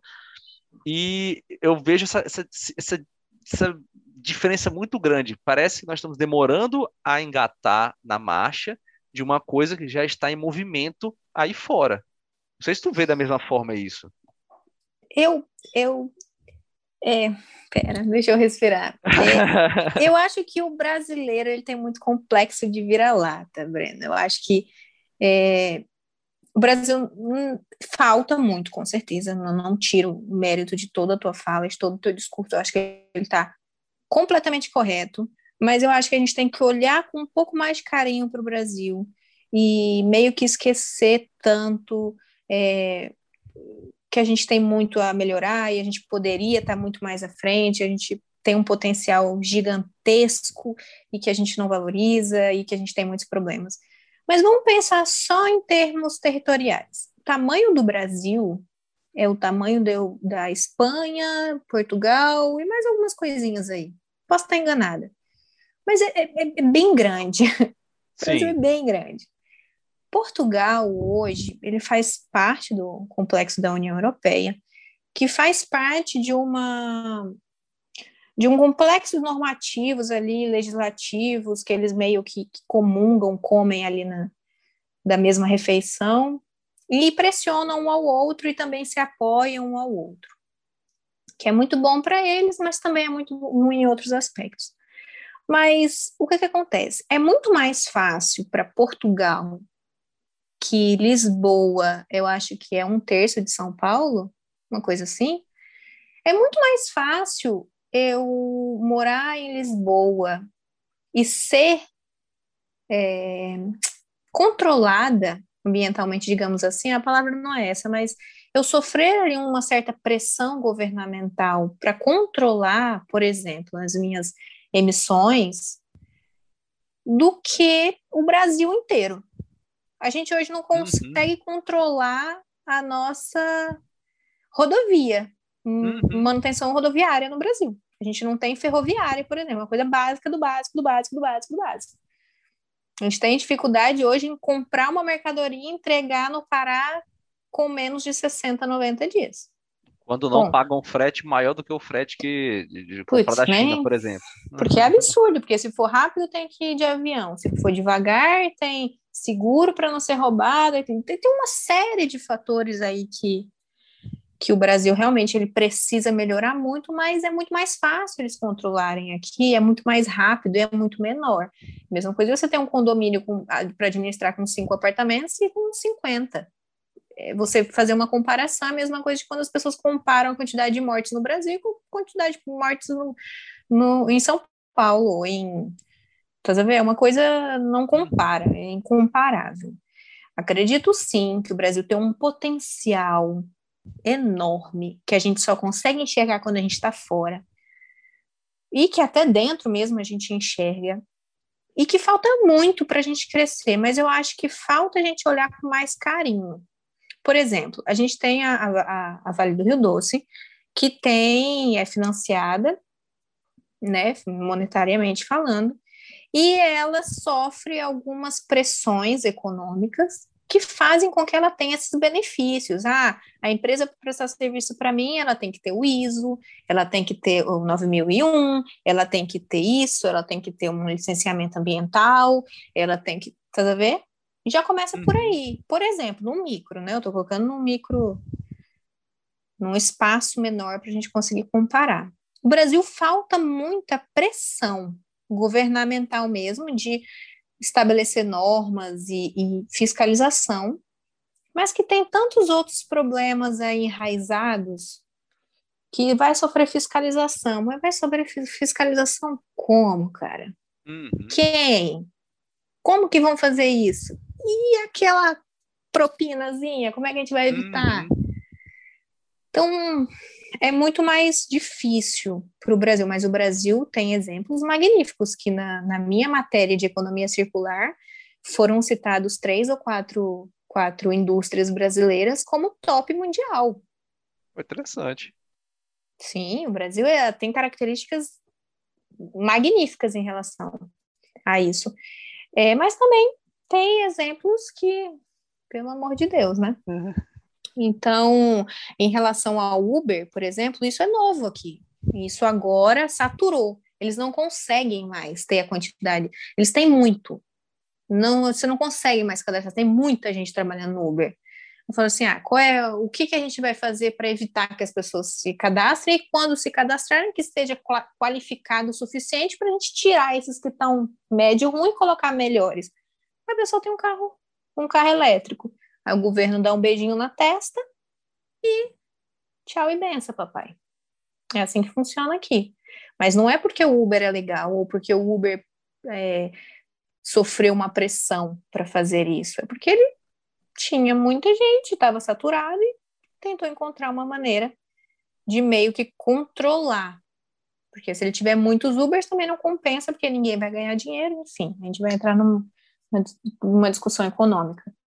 Mas é meio que isso, assim, eu defendo muito o Brasil, hoje vendo de fora, eu vejo características incríveis, eu morro de vontade de terminar meus estudos para voltar para aí, não tenho pretensão de ficar fora do Brasil, e por conta disso, porque eu vejo um potencial, potencial, gigante, eu vejo lacunas de aprendizagem que eu, como professora, quero sabe, preencher no máximo que eu puder. Eu quero fazer diferente, eu quero mudar. E é engraçado esse assunto, porque quando eu falo com, com professores amigos meus que, que trabalham no Brasil, inclusive um dos meus professores, ele é muito amigo meu, ele está vindo fazer PhD aqui, ele foi convidado para desenvolver na França o PhD dele, e eu falei, professor, até eu chamei de professor, professor, tô louca para terminar, para lecionar e tal, tal, tal, vou mudar isso, vou fazer aquilo, vou fazer aquele outro. Ele começou a rir, ele falou, Bruna, quando eu comecei a lecionar eu também era assim. Eu falei, é, professor, mas eu vou fazer diferente, eu não vou me perder no caminho. Eu vou insistir, eu vou colocar minha cara a tapa. E ele ficou rindo, ele falou assim, se a gente tivesse 10% dos nossos professores com a tua tara, a gente conseguia fazer alguma coisa. Eu falei, professor, mas eu acho que é falta de vontade, vocês não batem na porta. Por exemplo, aqui eu faço a mesma coisa, só que como, como aluna um exemplo assim da minha tara. Eu fui fazer um trabalho voluntariado para é, acolher os alunos brasileiros e, ensinar, e explicar para eles, eles chegando agora, né, no meio de uma pandemia, tem uma galera que está chegando no ISEL, explicar, olha, gente, é assim que está funcionando, aqui você não pode andar assim, você não pode fazer aquele outro, porque a gente sabe a forma que está sendo tratada, tratada a pandemia aí e a pandemia aqui. Então, é um choque, a pessoa vai ter que deixar de andar na rua, porque a gente recém saiu de um lockdown, a pessoa não podia sair mesmo, se saísse levava multa, que aqui chama de coima, de mais de um salário mínimo. Então, assim, é uma coisa absurda, eles cuidaram de uma forma que eu não estou aqui para julgar certo ou errada, melhor ou pior que o Brasil, mas bem diferente. Então, uhum. a minha preocupação é, pô, esses alunos vão chegar aqui, imagina eu lá quando cheguei, se fosse assim, para começar a estudar, entrar numa ah, metodologia sim. nova, entrar, quero ajudar essa galera. É uma burocracia aqui. Se você acha que o Brasil é burocrático, experimenta chegar aqui. É uma mais, burocracia, documento, autorização. Hum, o quê? Nossos pais, né, cara, ensinaram a gente. Eles são melhores que nós nisso cara, e um, uma documentação e, e autorização para isso, e tem autorização para aquilo, e agora você tem que pedir autorização para aquele outro, agora você pede benção para aquele, agora você tem que pedir benção para aquele outro, mas se aquele outro não te mandar, você tem que pedir PCC. É um balaio de gato que eu mandei um e-mail para a reitoria, com cópia de todas as autorizações que eu pedi. Mediante isso, isso, isso, autorização X, Y, H, A, B, C, D, bal, bal, bal, bal, eu estou a cancelar o projeto. O projeto não vai ser executado por é, demasiada demasiado processos burocráticos. E ponto. Eu bato de frente, eu acho que a gente tem que fazer isso. Posicionar, Breno. né? A gente tem que se posicionar, a gente tem que ser firme. E quando eu falo a gente, eu não estou falando é, brasileiro, português, eu estou falando professor, acadêmico, aluno. A gente tem que ter esse posicionamento. Não vamos criar problemas onde não tem. Quando um professor manda, o professor manda. Dentro da sala de aula, o aluno cala a boca e abaixa a cabeça. Fora da sala de aula, você conversa com o professor, mas dentro, respeito o master, por mais que você não concorde com a atitude dele ou com a metodologia dele, etc. Mas você tem que se posicionar. Você não pode deixar que aquilo te suprima e te faça o que bem entender. Você tem que se posicionar, você tem que dizer, você tem que e, claro, né, se você tiver a razão, se você tiver errado, você tem que abaixar a cabeça. e em relação aos, aos alunos, aos acadêmicos atuais, gente, assim, se dediquem e, e ajudem os pesquisadores, sabe? Se você não quer ser um pesquisador, tudo bem, é uma opção sua, mas ajude, bata lá na porta dos laboratórios e fala, ah, vocês estão precisando de ajuda? Quer que eu aplique um inquérito? Quer que eu assine vale alguma tanto, coisa? Ajuda tanto e, e também é uma moeda, é uma, uma, moeda boa, porque você consegue ter um retorno também muito legal acadêmico. Você dá, dá um apoio uma na troca, né? pesquisa, né? é, aprendizado excelente também, é verdade. Sabe, ah, meu amigo ali faz engenharia civil, eu faço qualquer outro curso. Cara, vou lá conversar com ele, vou bater um papo, vou chamar ele para tomar uma, uma cerveja, vou, hum. vou, conversar com ele sobre a área dele, o que, que vocês fazem? Ah, vocês estão aprendendo isso, que matando, ah, também assisti essa matéria, e assim, assim, sabe?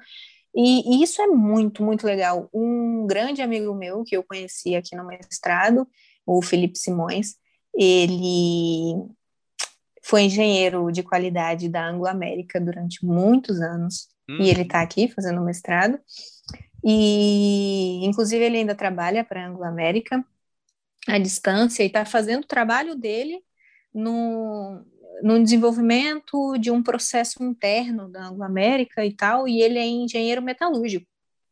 Caramba! As conversas que eu tenho com ele, eu não sabia nem o que era engenharia metalúrgica, cara. Eu não sabia o que o cara fazia. Ele tem cada conversa comigo aplicada na gestão de qualidade que eu fico assim, caraca, é a mesma coisa que eu fazia na construtora. Pois é, é a mesma pontos, né? coisa. A mesma coisa, só que é aplicado, claro. E, cara, é, é, é incrível, é incrível a troca que eu tenho com ele, sabe? Deixa eu te perguntar, é uma curiosidade que eu tenho. O que é que tem hoje na pauta de meio ambiente em Portugal? O que é que está em alta nisso? A gente falou já de algumas questões de, de, economia, de economia verde, já falamos da parte também de emissão de gases. Aqui a gente está muito atrelado a, a, processos ainda, né? E em Portugal, uhum. o que é que você está vendo assim dentro da faculdade mesmo, questão de pesquisa? O que é que você consegue olhar aí de diferente até agora? Optimização de recursos. É porque aí perdeu o P, pera. É otimização de. Aqui ainda tem o P, tá? Tá é certo. Optimização. Optimização. Tá? Mas aqui é optimização.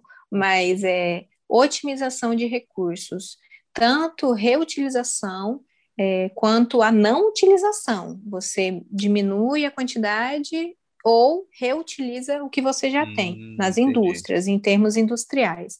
É, em termos de é, engenharia mecânica e por aí vai, é, vai mais para a área da, da, dos veículos híbridos, também tem muita pesquisa sobre isso. Tem uma área da minha faculdade que é só na mecatrônica, então eles também desenvolvem isso junto com a galera de, de química. É, é, monitorização de, de poluição atmosférica também demais, demais, demais. Recentemente, ah, aí, há, um, há 10, de 10 anos para cá, foram instalados é, mecanismo de, mecanismos de monitorização constante no centro de Lisboa, Caramba, é, ao redor de Lisboa.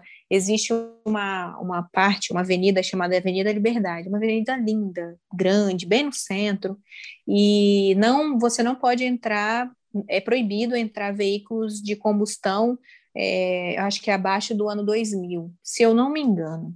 É uma coisa assim por conta da quantidade de emissão de poluição atmosférica. Então, existe, existe é, muitas, é, muitas pesquisas também sendo feitas, muita na área de poluição sonora, muita, muita, muita, que é a minha área. É, é uma área muito Que é a área que eu estou fazendo a tese, e muito, pouquíssimo, pouquíssimo explorado, não só por Portugal, pela Europa, mas pelo Brasil também. E tem muitos, existem muitas publicações assim pingadas no Brasil. Aqui e na Europa muito menos. A OMS, por exemplo, tem pouquíssimas coisas publicadas sobre isso. E é uma coisa que linka diretamente. E, mas está tá crescendo bastante, está crescendo bastante. Eu estou fazendo a tese nisso, tem uma colega do, do, do, semestre anterior que o meu também, e provavelmente o doutorado também a gente vai, eu e meu professor orientador, a gente vai meio que para esse lado aí, porque precisa de pessoas que, que vão para essa. Por exemplo, o IST, que é o Instituto Superior Técnico de Lisboa, que é a segunda melhor faculdade de engenharia de de Portugal, arrisco dizer, eu posso falando uma besteira muito grande, mas eu acho que a primeira é do Porto. Não sei. Mas é uma faculdade magnífica daqui de Portugal. E a área de pesquisa de poluição sonora fechou há muitos anos atrás. Porque não tinha Caramba. gente. Não e... tinha gente para fazer, não tinha gente para pesquisar. Eles têm uma uma câmara, eu sempre falo a palavra errada, cara, mas eu vou aprender, é anecoica, anaicoica. Ane, ane, ah, aquela, sem, aquela sem ruído, né? Aquela que não. Isso, eu tive oh. o prazer de ir nela. Cara, é um cubo de concreto enorme. No meio desse cubo tem uma sala que ela fica pendurada, flutuando em cima. E aí tem uma laje que você vai, chega até nela. Aí quando você entra dentro dela, ela é totalmente silenciosa. Eu fiquei dentro dela, você escuta o teu coração, faz tudo, Tutu. Caramba! Tutu. O professor falou: você não pode passar muito tempo aqui dentro, porque você começa a dar problema, você começa a ficar louca. Você perde a, a sensação, você perde. Referência, enfim. né? E dentro desse cubo de todo todo isolado tem uma rede que você anda em cima dessa rede metálica, porque você fica exatamente no centro do cubo. É absurdo. É um negócio absurdo. Eu tive que ir para lá fazer uns testes e foi assim, magnífico. E assim, tudo empoeirado, sabe? E eu falei, professor, cadê? Eu imaginava que ia chegar e ia ter uma galera que ele...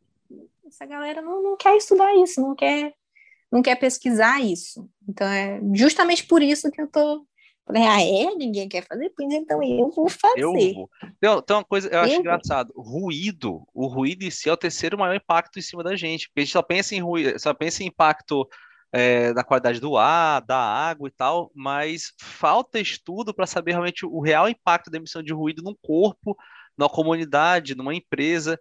Eu, eu tenho um professor aqui, que é o é professor, o doutor Sérgio, e ele faz parte até da Sobrac aqui, que é, mexe com essa pauta de, de monitoramento de ruído, e ele fala muito sobre mapa acústico. Né? A gente tinha, um, uhum. tinha um trabalho, por exemplo, que a gente queria desenvolver, é, quando eu estava no monitoramento da secretaria, que era um era utilizar Arduino mesmo para fazer módulos compactos para monitoramento da qualidade do ar, da, do, do ar e monitoramento de ruído também. Aí seria legal conseguir espalhar isso tendo uma malha urbana, né, e você ter saber durante qual momento, qual período, é, onde você teria uma emissão maior de, de gases e onde você teria também essa emissão maior de ruído e qual impacto poderia dar numa pessoa, um transeunte, uma pessoa que tá, passa o dia a dia uhum. dele naquele, naquele local. É uma coisa que realmente Aqui em Lisboa, é, é muito interessante. Aqui em Lisboa a gente já tem o mapa urbano do ruído. É, existe uma, uma questão do horário, até que o aeroporto está bem localizado no centro de Lisboa, mais ou menos no centro, no Parque das Nações, é uma área relativamente nova, mas que já está totalmente urbanizada. Então, existe até um, um, limite de horário em que os aviões podem partir e chegar aqui, eu acho que até meia-noite, a partir das cinco da manhã, uma coisa assim, eu não sei bem o horário, mas é mais ou menos isso aí. E é cumprido, não rigorosamente, mas é cumprido em geral, é, justamente por conta do ruído, que aquilo que o, que o avião gera naquela área e que é estrondoso, é ponderado a, a, a ponderado a picos a C, fica uma coisa, é, é absurdo os estudos que já fizeram. E realmente é uma área que pouquíssimas pessoas estudam e o impacto gerado no ser humano é enorme, é, desde principalmente surdez, você, claro, como é óbvio, você pode ter distúrbios mentais, psicológicos, ansiedade, é, problemas de circulação, é, tem uma série de problemas que hoje, se você for comparar com as publicações científicas e o que hoje a gente mais encontra de problemas no ser humano são justamente esses: a ansiedade, é, é, a pessoa com problema cardiovascular, é pessoa, sabe? São exatamente os problemas hoje que a gente encontra na, no, no, meio, com as pessoas, principalmente no meio urbano, porque se você comparar a saúde de uma pessoa que vive numa capital e vive no, no interior do interior do interior, é completamente diferente.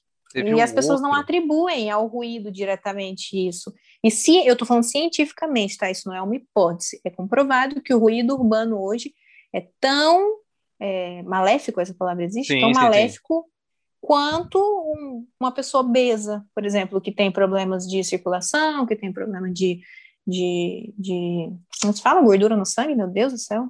É, vai, vai para colesterol, gordura enfim, colesterol e bababá, enfim. Eu vi é uma tão... vez, só, só te interrompendo aqui, uma coisa que eu achei uhum. assim, é, foram dois estudos que eu vi extremamente interessantes. Um, os caras desenvolveram um mapa acústico de uma rodovia que passava na unidade de conservação eles, os biólogos começaram a perceber uma baixa taxa de reprodução de uma espécie de animal nesse parque e queriam saber por que, o que é que havia afetado de fato o comportamento deles, por que, que as espécies não estavam cruzando.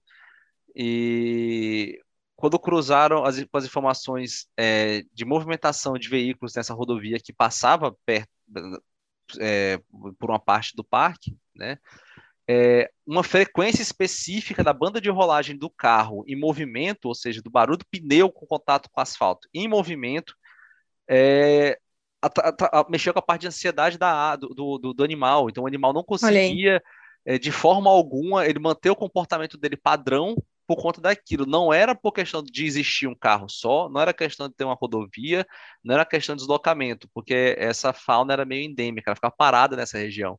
Então, um, uma faixa específica daquele, daquele veículo, daquele tipo de veículo passando, o, o pneu e o contato do pneu com asfalto, atrapalhava.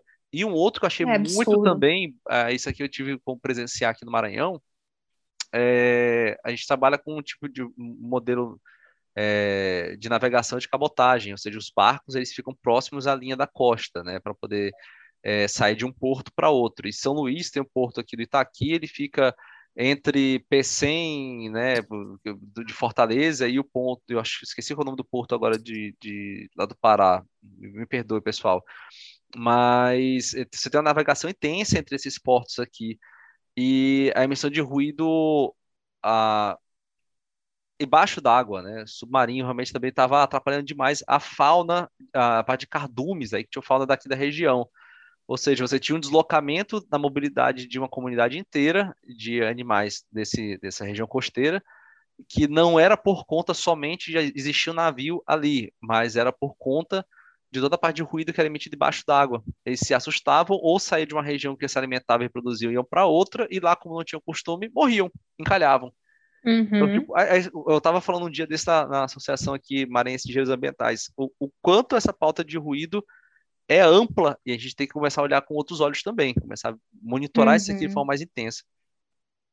É uma visão geral, assim, não só dessa área como um todo, assim, o ser humano ele tende a remediar, Sim. a não evitar. Então, a gente tem que começar a olhar para todas as áreas científicas com, uma, com um certo carinho, sabe? Por que não tem? Por que, que não tem uma pesquisa sobre isso? Poxa, eu vou, vou dar uma pesquisada Cara, hoje o cara que faz faculdade é tão fácil ele publicar um artigozinho. É uma coisa tão simples ele chegar no professor e falar: ah, professor, eu escutei no podcast os caras falando sobre poluição é, sonora. Poxa, vamos vamos falar alguma coisa sobre ruído? Vamos pesquisar? Professor, ah, vamos, vamos. Vai dar uma breve pesquisa ali, vai desenvolver um, um artigozinho, alguma coisa, um compilado, sabe? Uma coisa bem Sim. básica, já é alguma coisa, já vai contribuir.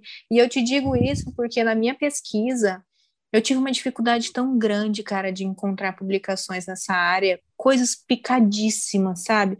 É um aqui, um ali, uma. Tem, teve um estudo que eu achei muito interessante, que foi em Campinas. Os caras publicaram faz uns 16 anos, mais ou menos, faz bastante tempo. E eles fizeram exatamente o que eu fiz aqui no Metropolitano de Lisboa. Eles fizeram na rede rodoviária de Campinas. Caramba. E eles chegaram a, a valores assim absurdos, absurdos, absurdos. E eu fiquei, meu, como é que alguém leu esse, esse, essa publicação, esse artigo, e não falou assim, caraca, eu vou fazer então no parque da minha casa. O é. meu professor, ele é meio louco. Ele é, meio não, ele é totalmente o meu orientador, ele é maravilhoso. Eu sou totalmente apaixonada por ele, porque a gente se dá assim super bem. E ele ele é meio assim, fora da casinha. Ele falou assim: ah, está fazendo trabalho na área do ruído, bababá, eu vou monitorar o ruído daqui da sacada do meu prédio. Ele monitorou e ele publicou um artigo daquilo. Pronto. Ele é assim. É pesquisa científica, o cara teve uma provocação, trabalhou a hipótese e foi lá e desenvolveu. E o material e, é válido. E é isso, né? cara. A essência é isso. Exato. A essência é isso. Agora eu tenho dado para comparar da sacada do prédio dele com o que eu tenho dentro do, sei lá, do, do metrô. Ah, eu tenho um dado para comparar disso e você está entendendo? Não, eu, eu preciso, eu preciso de dados, eu preciso de informação. E assim, é uma escadinha. Um cara que faz uma tese de mestrado, ele precisa das publicações pequenas, daquelas conceituais, daquelas que, que contribuem pouco ou contribuem muito. É um artigo magnífico, é um artigozinho que ensinou uma coisinha. Todas as publicações são boas, todas as publicações são bem-vindas, ainda mais nessa área. Se você fizer uma, uma breve pesquisa por aí, Breno, você não vai encontrar. Assim, tanto quanto eu. Eu tive que cavar, cavar, cavar, cavar. E legislação e normatização sobre isso? Hum. A normalização sobre isso é uma coisa absurda tu falou um negócio que eu acho que, que eu tava, quando eu tava entrando no mestrado, a gente tava, é, a professora explicando, a professora Rita, um abraço, a Rita, para mim, é uma pesquisadora, assim, é, nasceu para isso, ela, ela, ela realmente tem prazer na da pesquisa, eu admiro muito ela nisso. E ela falou uma coisa para mim, quando eu falei, professora, mas eu vou aplicar isso aqui, esse meu, esse minha proposta de projeto, e se der errado? Aí ela falou assim, o que é que tem se der errado? Ah, se der errado, a gente publica? É claro que vai publicar. Você testou, uhum. você pegou a hipótese, você desenvolveu o seu modelo, botou seus objetivos aqui, justificou, executou, e se você chegar no resultado que não seja o resultado que você está esperando na hipótese, você ainda tem um dado científico. Você levantou e fala: Ok, cheguei até aqui, não tive o resultado que eu queria, tive esses resultados. Para a próxima pessoa que for pegar a pesquisa ou for procurar esse, esse apoio, falar assim: Ah, ok, Breno procurou aqui, fez assim, assim, assim, não chegou nisso, mas chegou aquele outro assunto. Ou eu pesquisei esse outro assunto, ou eu já sei que não vou utilizar a hipótese dele. E eu falei assim, cara, não se perde nada na pesquisa científica. Eu acho isso, assim, Exato. meu Deus. Exato. E você sabe que foi uma das primeiras perguntas que eu fiz para esse meu professor orientador, o professor Manuel Matos. Maravilhoso ele me impulsiona do jeito, cara, tudo que eu falar de elogio aqui para ele é pouco, é pouco, assim, entre todos os alunos eu tenho a, a boca aberta, assim, para falar com propriedade que ele é o melhor orientador do ISEL no, no meu mestrado, o melhor de todos, assim, não desmerecendo os outros, amo professores, um beijo, mas o professor Matos é o melhor. Professor Matos, ele... siga o Vida Engenheira Mental, viu, professor Matos? que que... E olha que ele consome muita, muita coisa brasileira, assim, muita cultura brasileira. É bem possível que um dia ele chegue aqui. Chega, a comunidade lusófona nossa tá legal. A gente já tem uns comentários do pessoal de Angola, de, do Moçambique. Um abraço ao pessoal da, desses países, é excelente. A internet dá, tá aí para isso. É, é isso, é isso. Isso que no final importa, né? A gente trocar é. Entre nações. É, mas o que eu ia falar do professor Matos foi exatamente isso. Foi uma das primeiras perguntas que eu fiz para ele. Eu falei, professor, mas o resultado não está. A gente ainda estava fazendo as medições, ainda os testes. Eu falei, professor, mas o resultado não tô, não tô gostando. Olha para onde está indo.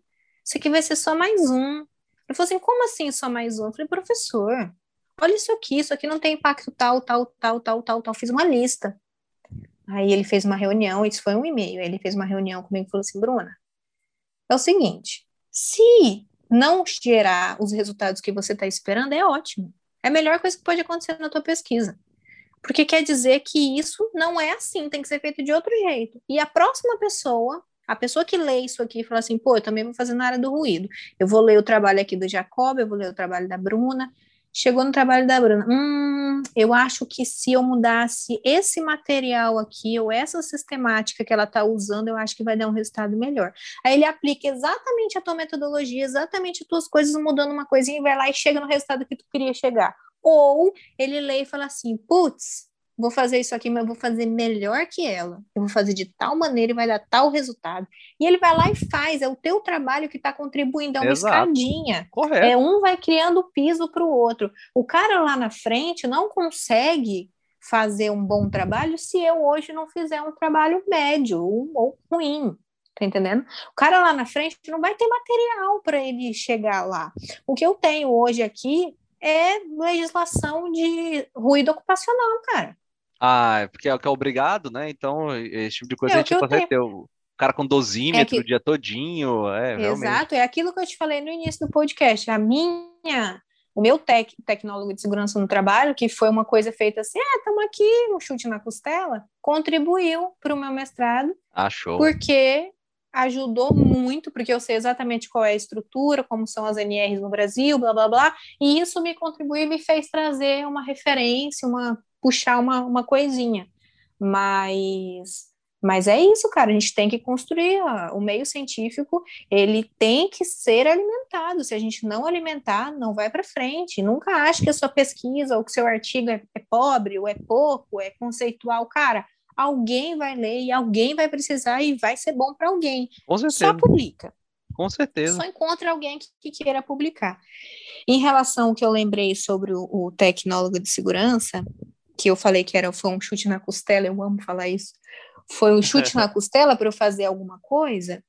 Nunca ache que alguma uma matéria que você fez na faculdade ou na tua escola, ai, não vou, não gosto de física, eu não vou fazer nada na área de física, para que, que eu vou escutar? Ah, eu vou fazer essa matéria aqui. Meu, nunca faça isso. Leve todas as matérias a sério, desde a cálculo 1 até a específica N, que você gostar. Aproveite as opcionais, faça as opcionais. Ah, mas é ah, muito bosta aquela matéria. Faz a matéria bosta. Vai lá, faz a prova, assiste a aula, come o material, encontra motivação, porque você vai precisar em algum momento da sua vida daquilo. Eu fiz a tecnóloga de segurança no trabalho, hum, daquele jeito. É, estamos aqui, não tem informação nenhuma, vamos fazendo. Eu terminei por obrigação, mas eu guardo, eu tenho o hábito de guardar material. Eu tenho um HD externo aqui que é só material, conteúdo de estudo e de aula e exercício, e, e eu salvo por matéria, não é por graduação. Facilmente, eu fui lá no HD, BAL, segurança do trabalho, tá aqui, pau, pau, pau, NR, puxei na tese e já tava. Um dia você vai precisar disso. Guarda, porque um dia você vai precisar. Uhum. E hoje a gente tem aí a, a o, o magnífico, a magnífica nuvem, né? Que a gente Sim. joga tudo e nem ocupar espaço não, não, ocupa, cara. É só meter lá e já era. Fica então, guardadinho, isso, cara. não perde informação. É, não Aproveite confia, as matérias. Não confie em, em, em, prancheta. Passa essa prancheta hum, logo para o Excel, para o Word, gente. Vai por uhum, mim, já uhum. aconteceu pegar chuva Fotografe os seus formulários. Pelo amor de Deus, pesquisa de campo. Tira foto. Hoje tem uma, todo mundo tem um iPhone, todo mundo tem uma máquina digital. Tira uma, fotogra uma fotografia, bota na nuvem, porque é uma coisa que... Eu, uma das primeiras coisas que eu aprendi na, na pesquisa científica daqui foi isso, cara o professor Matos falava assim, Bruna, cadê os teus formulários?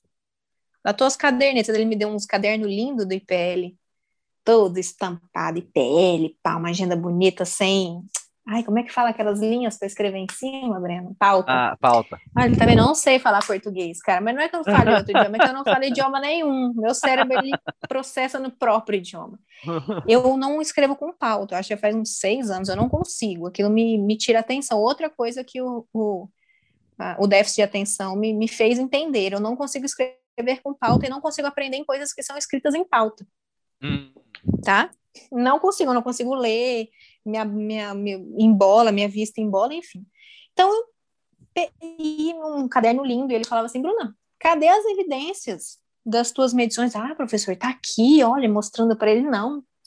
Eu não quero isso no papel, não, eu quero isso digital. Eu, por que, professor? Não, porque isso aí, você pegar uma chuva, é, exato. Um, cair um café em cima e acabou. Os, Fotografa os e bota na nuvem agora. Exato. Por fotografia, ele não gosta que digitaliza, não. Tipo, ah, eu vou escrever no Word. Não.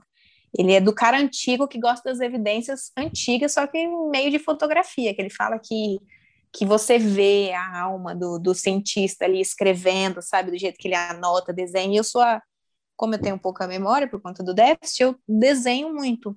Ah, eu tô num, por exemplo, fazer uma, uma medição numa carruagem que eles chamam, que é um, ai meu Deus, um vagão Sim. de metrô. E ele tinha um tipo específico de fechamento e abertura de portas, um mecanismo específico, e eu não sabia o nome desse mecanismo. E eu sabia que se eu pesquisasse no Google, eu colocasse o nome, depois eu não ia saber o que, que era. Então eu desenhei. E eu vou lá e pai, desenho. E aí faço a planta baixa aqui do vagão, da, da, da, da dispersão assim das cadeiras e pau, pau, pau. Ah, tá beleza, tá aqui. Ah, ele ama. Ele ele ama isso. Ele tira foto, aí coloca na nuvem, ele olha, ele, ele pira nisso. E eu confesso que é a melhor maneira mesmo de, de guardar as evidências que a gente, do, dos nossos, não, das nossas experiências. Tem que digitalizar, não tem jeito. Já perdi matéria, já perdi material de campo para isso e tu tem que voltar 20, 30 quilômetros para refazer uma amostragem, pessoal. Vai por mim e bota na nuvem. É, cara, é complicado, viu? Bruna. Aqui já aconteceu algumas vezes que foram bem ruins, então. Exato, foi desse jeito. Eu, eu, eu lembro que eu fiz uma vez um, um, um, foi agora da do mestrado de água, que eu faço parte de qualidade de água, eu fui coletar uma amostra e daqui a pouco começou a chover e acabou, perdi a, perdi a prancheta. E foi assim, eu já estava com a, a, a, sonda emprestada para multiparâmetro fazer aquilo ali. Eu ia devolver, daqui a pouco, ó, oh, é seguinte, vou ter que fazer de novo aqui. Por quê? Não, porque deu um probleminha e tal. Aí já falaram, o professor já falou, cara, tu molhou, né? Eu molhou, cara. Acontece. Eu quero agradecer demais, demais realmente aqui esse papo. Eu acho que tirou as dúvidas do pessoal que, que, quer saber como é que é, como é que é esse mundo aí também da parte acadêmica de Portugal. Isso tinha umas curiosidades do pessoal aqui também conhecer a tua história e é, é, realmente nisso que a gente se baseia aqui no, no Vida Engenheiro Ambiental. É, é pegar esse engenheiro e dar um espaço de fala para ele. Tem, com certeza deve ter a coisa que tu falou aqui nessa conversa que alguém vai pegar e falar assim, pô, era isso. Era isso. É tipo, uhum. é através de um diálogo assim que a gente consegue chegar a muita coisa. Na, na faculdade a gente fala que é, é uma cerveja científica. Ah, tá travado aqui, pô, o, a gente bota para rodar o programa, não roda, não roda, não roda. Cara, vamos para cerveja científica que vai rodar isso aqui tranquilo, vai lá. E sempre, sempre aparece uma solução. Então eu quero agradecer demais mesmo. Se tiver um recado deixar pessoal aí, pode deixar. Ah, eu que agradeço, Breno. É, foi muito legal esse papo. Eu espero não ter falado muita besteira. Me desculpem aí quem se ofendeu com alguma coisa. E a, a mensagem eu acho que eu quero deixar é, cara, não importa o que você quer fazer, aonde você quer chegar, só continua e vai fazendo e, e não se desanima, sabe? Tanto na graduação ou em qualquer curso que você esteja. Ah, não estou fazendo faculdade, estou fazendo um curso técnico. Cara, faz da melhor forma possível e, e vai indo. E, e é isso. E não se desanima, mesmo com as suas próprias limitações. Olha, eu com déficit de atenção, descobri já velha, consegui fazer uma graduação, tecnólogo, estou no mestrado fora do Brasil e, cara, não se desanima, só continua, vai, não tenha medo, não tenha vergonha, só continua, continua a andar que um dia você sai do lugar. Ah, show de bola, Bruno. Muito obrigado mesmo. Manda, manda um abração Francisco também, meu amigo. Um abração para ele. E, pessoal, deixar, esse aqui foi o Bruno Delgado e esse aqui foi o Vida Engenheira Betal. Vocês conhecem também, vão lá conhecer nossas redes sociais também. Estamos no, no YouTube, no Facebook, no Instagram, sempre colocando esses materiais legais aqui, as provocações nessa área aqui da engenharia pra gente. Então, só isso, pessoal. Muito obrigado, Bruna. E até a próxima, viu? Com certeza, quando esse teu, esse teu, esse teu projeto sair, a gente vai fazer um material aqui também sobre isso, viu? vamos, vamos, vamos sim. Muito obrigado, Bruna. Tchau, tchau.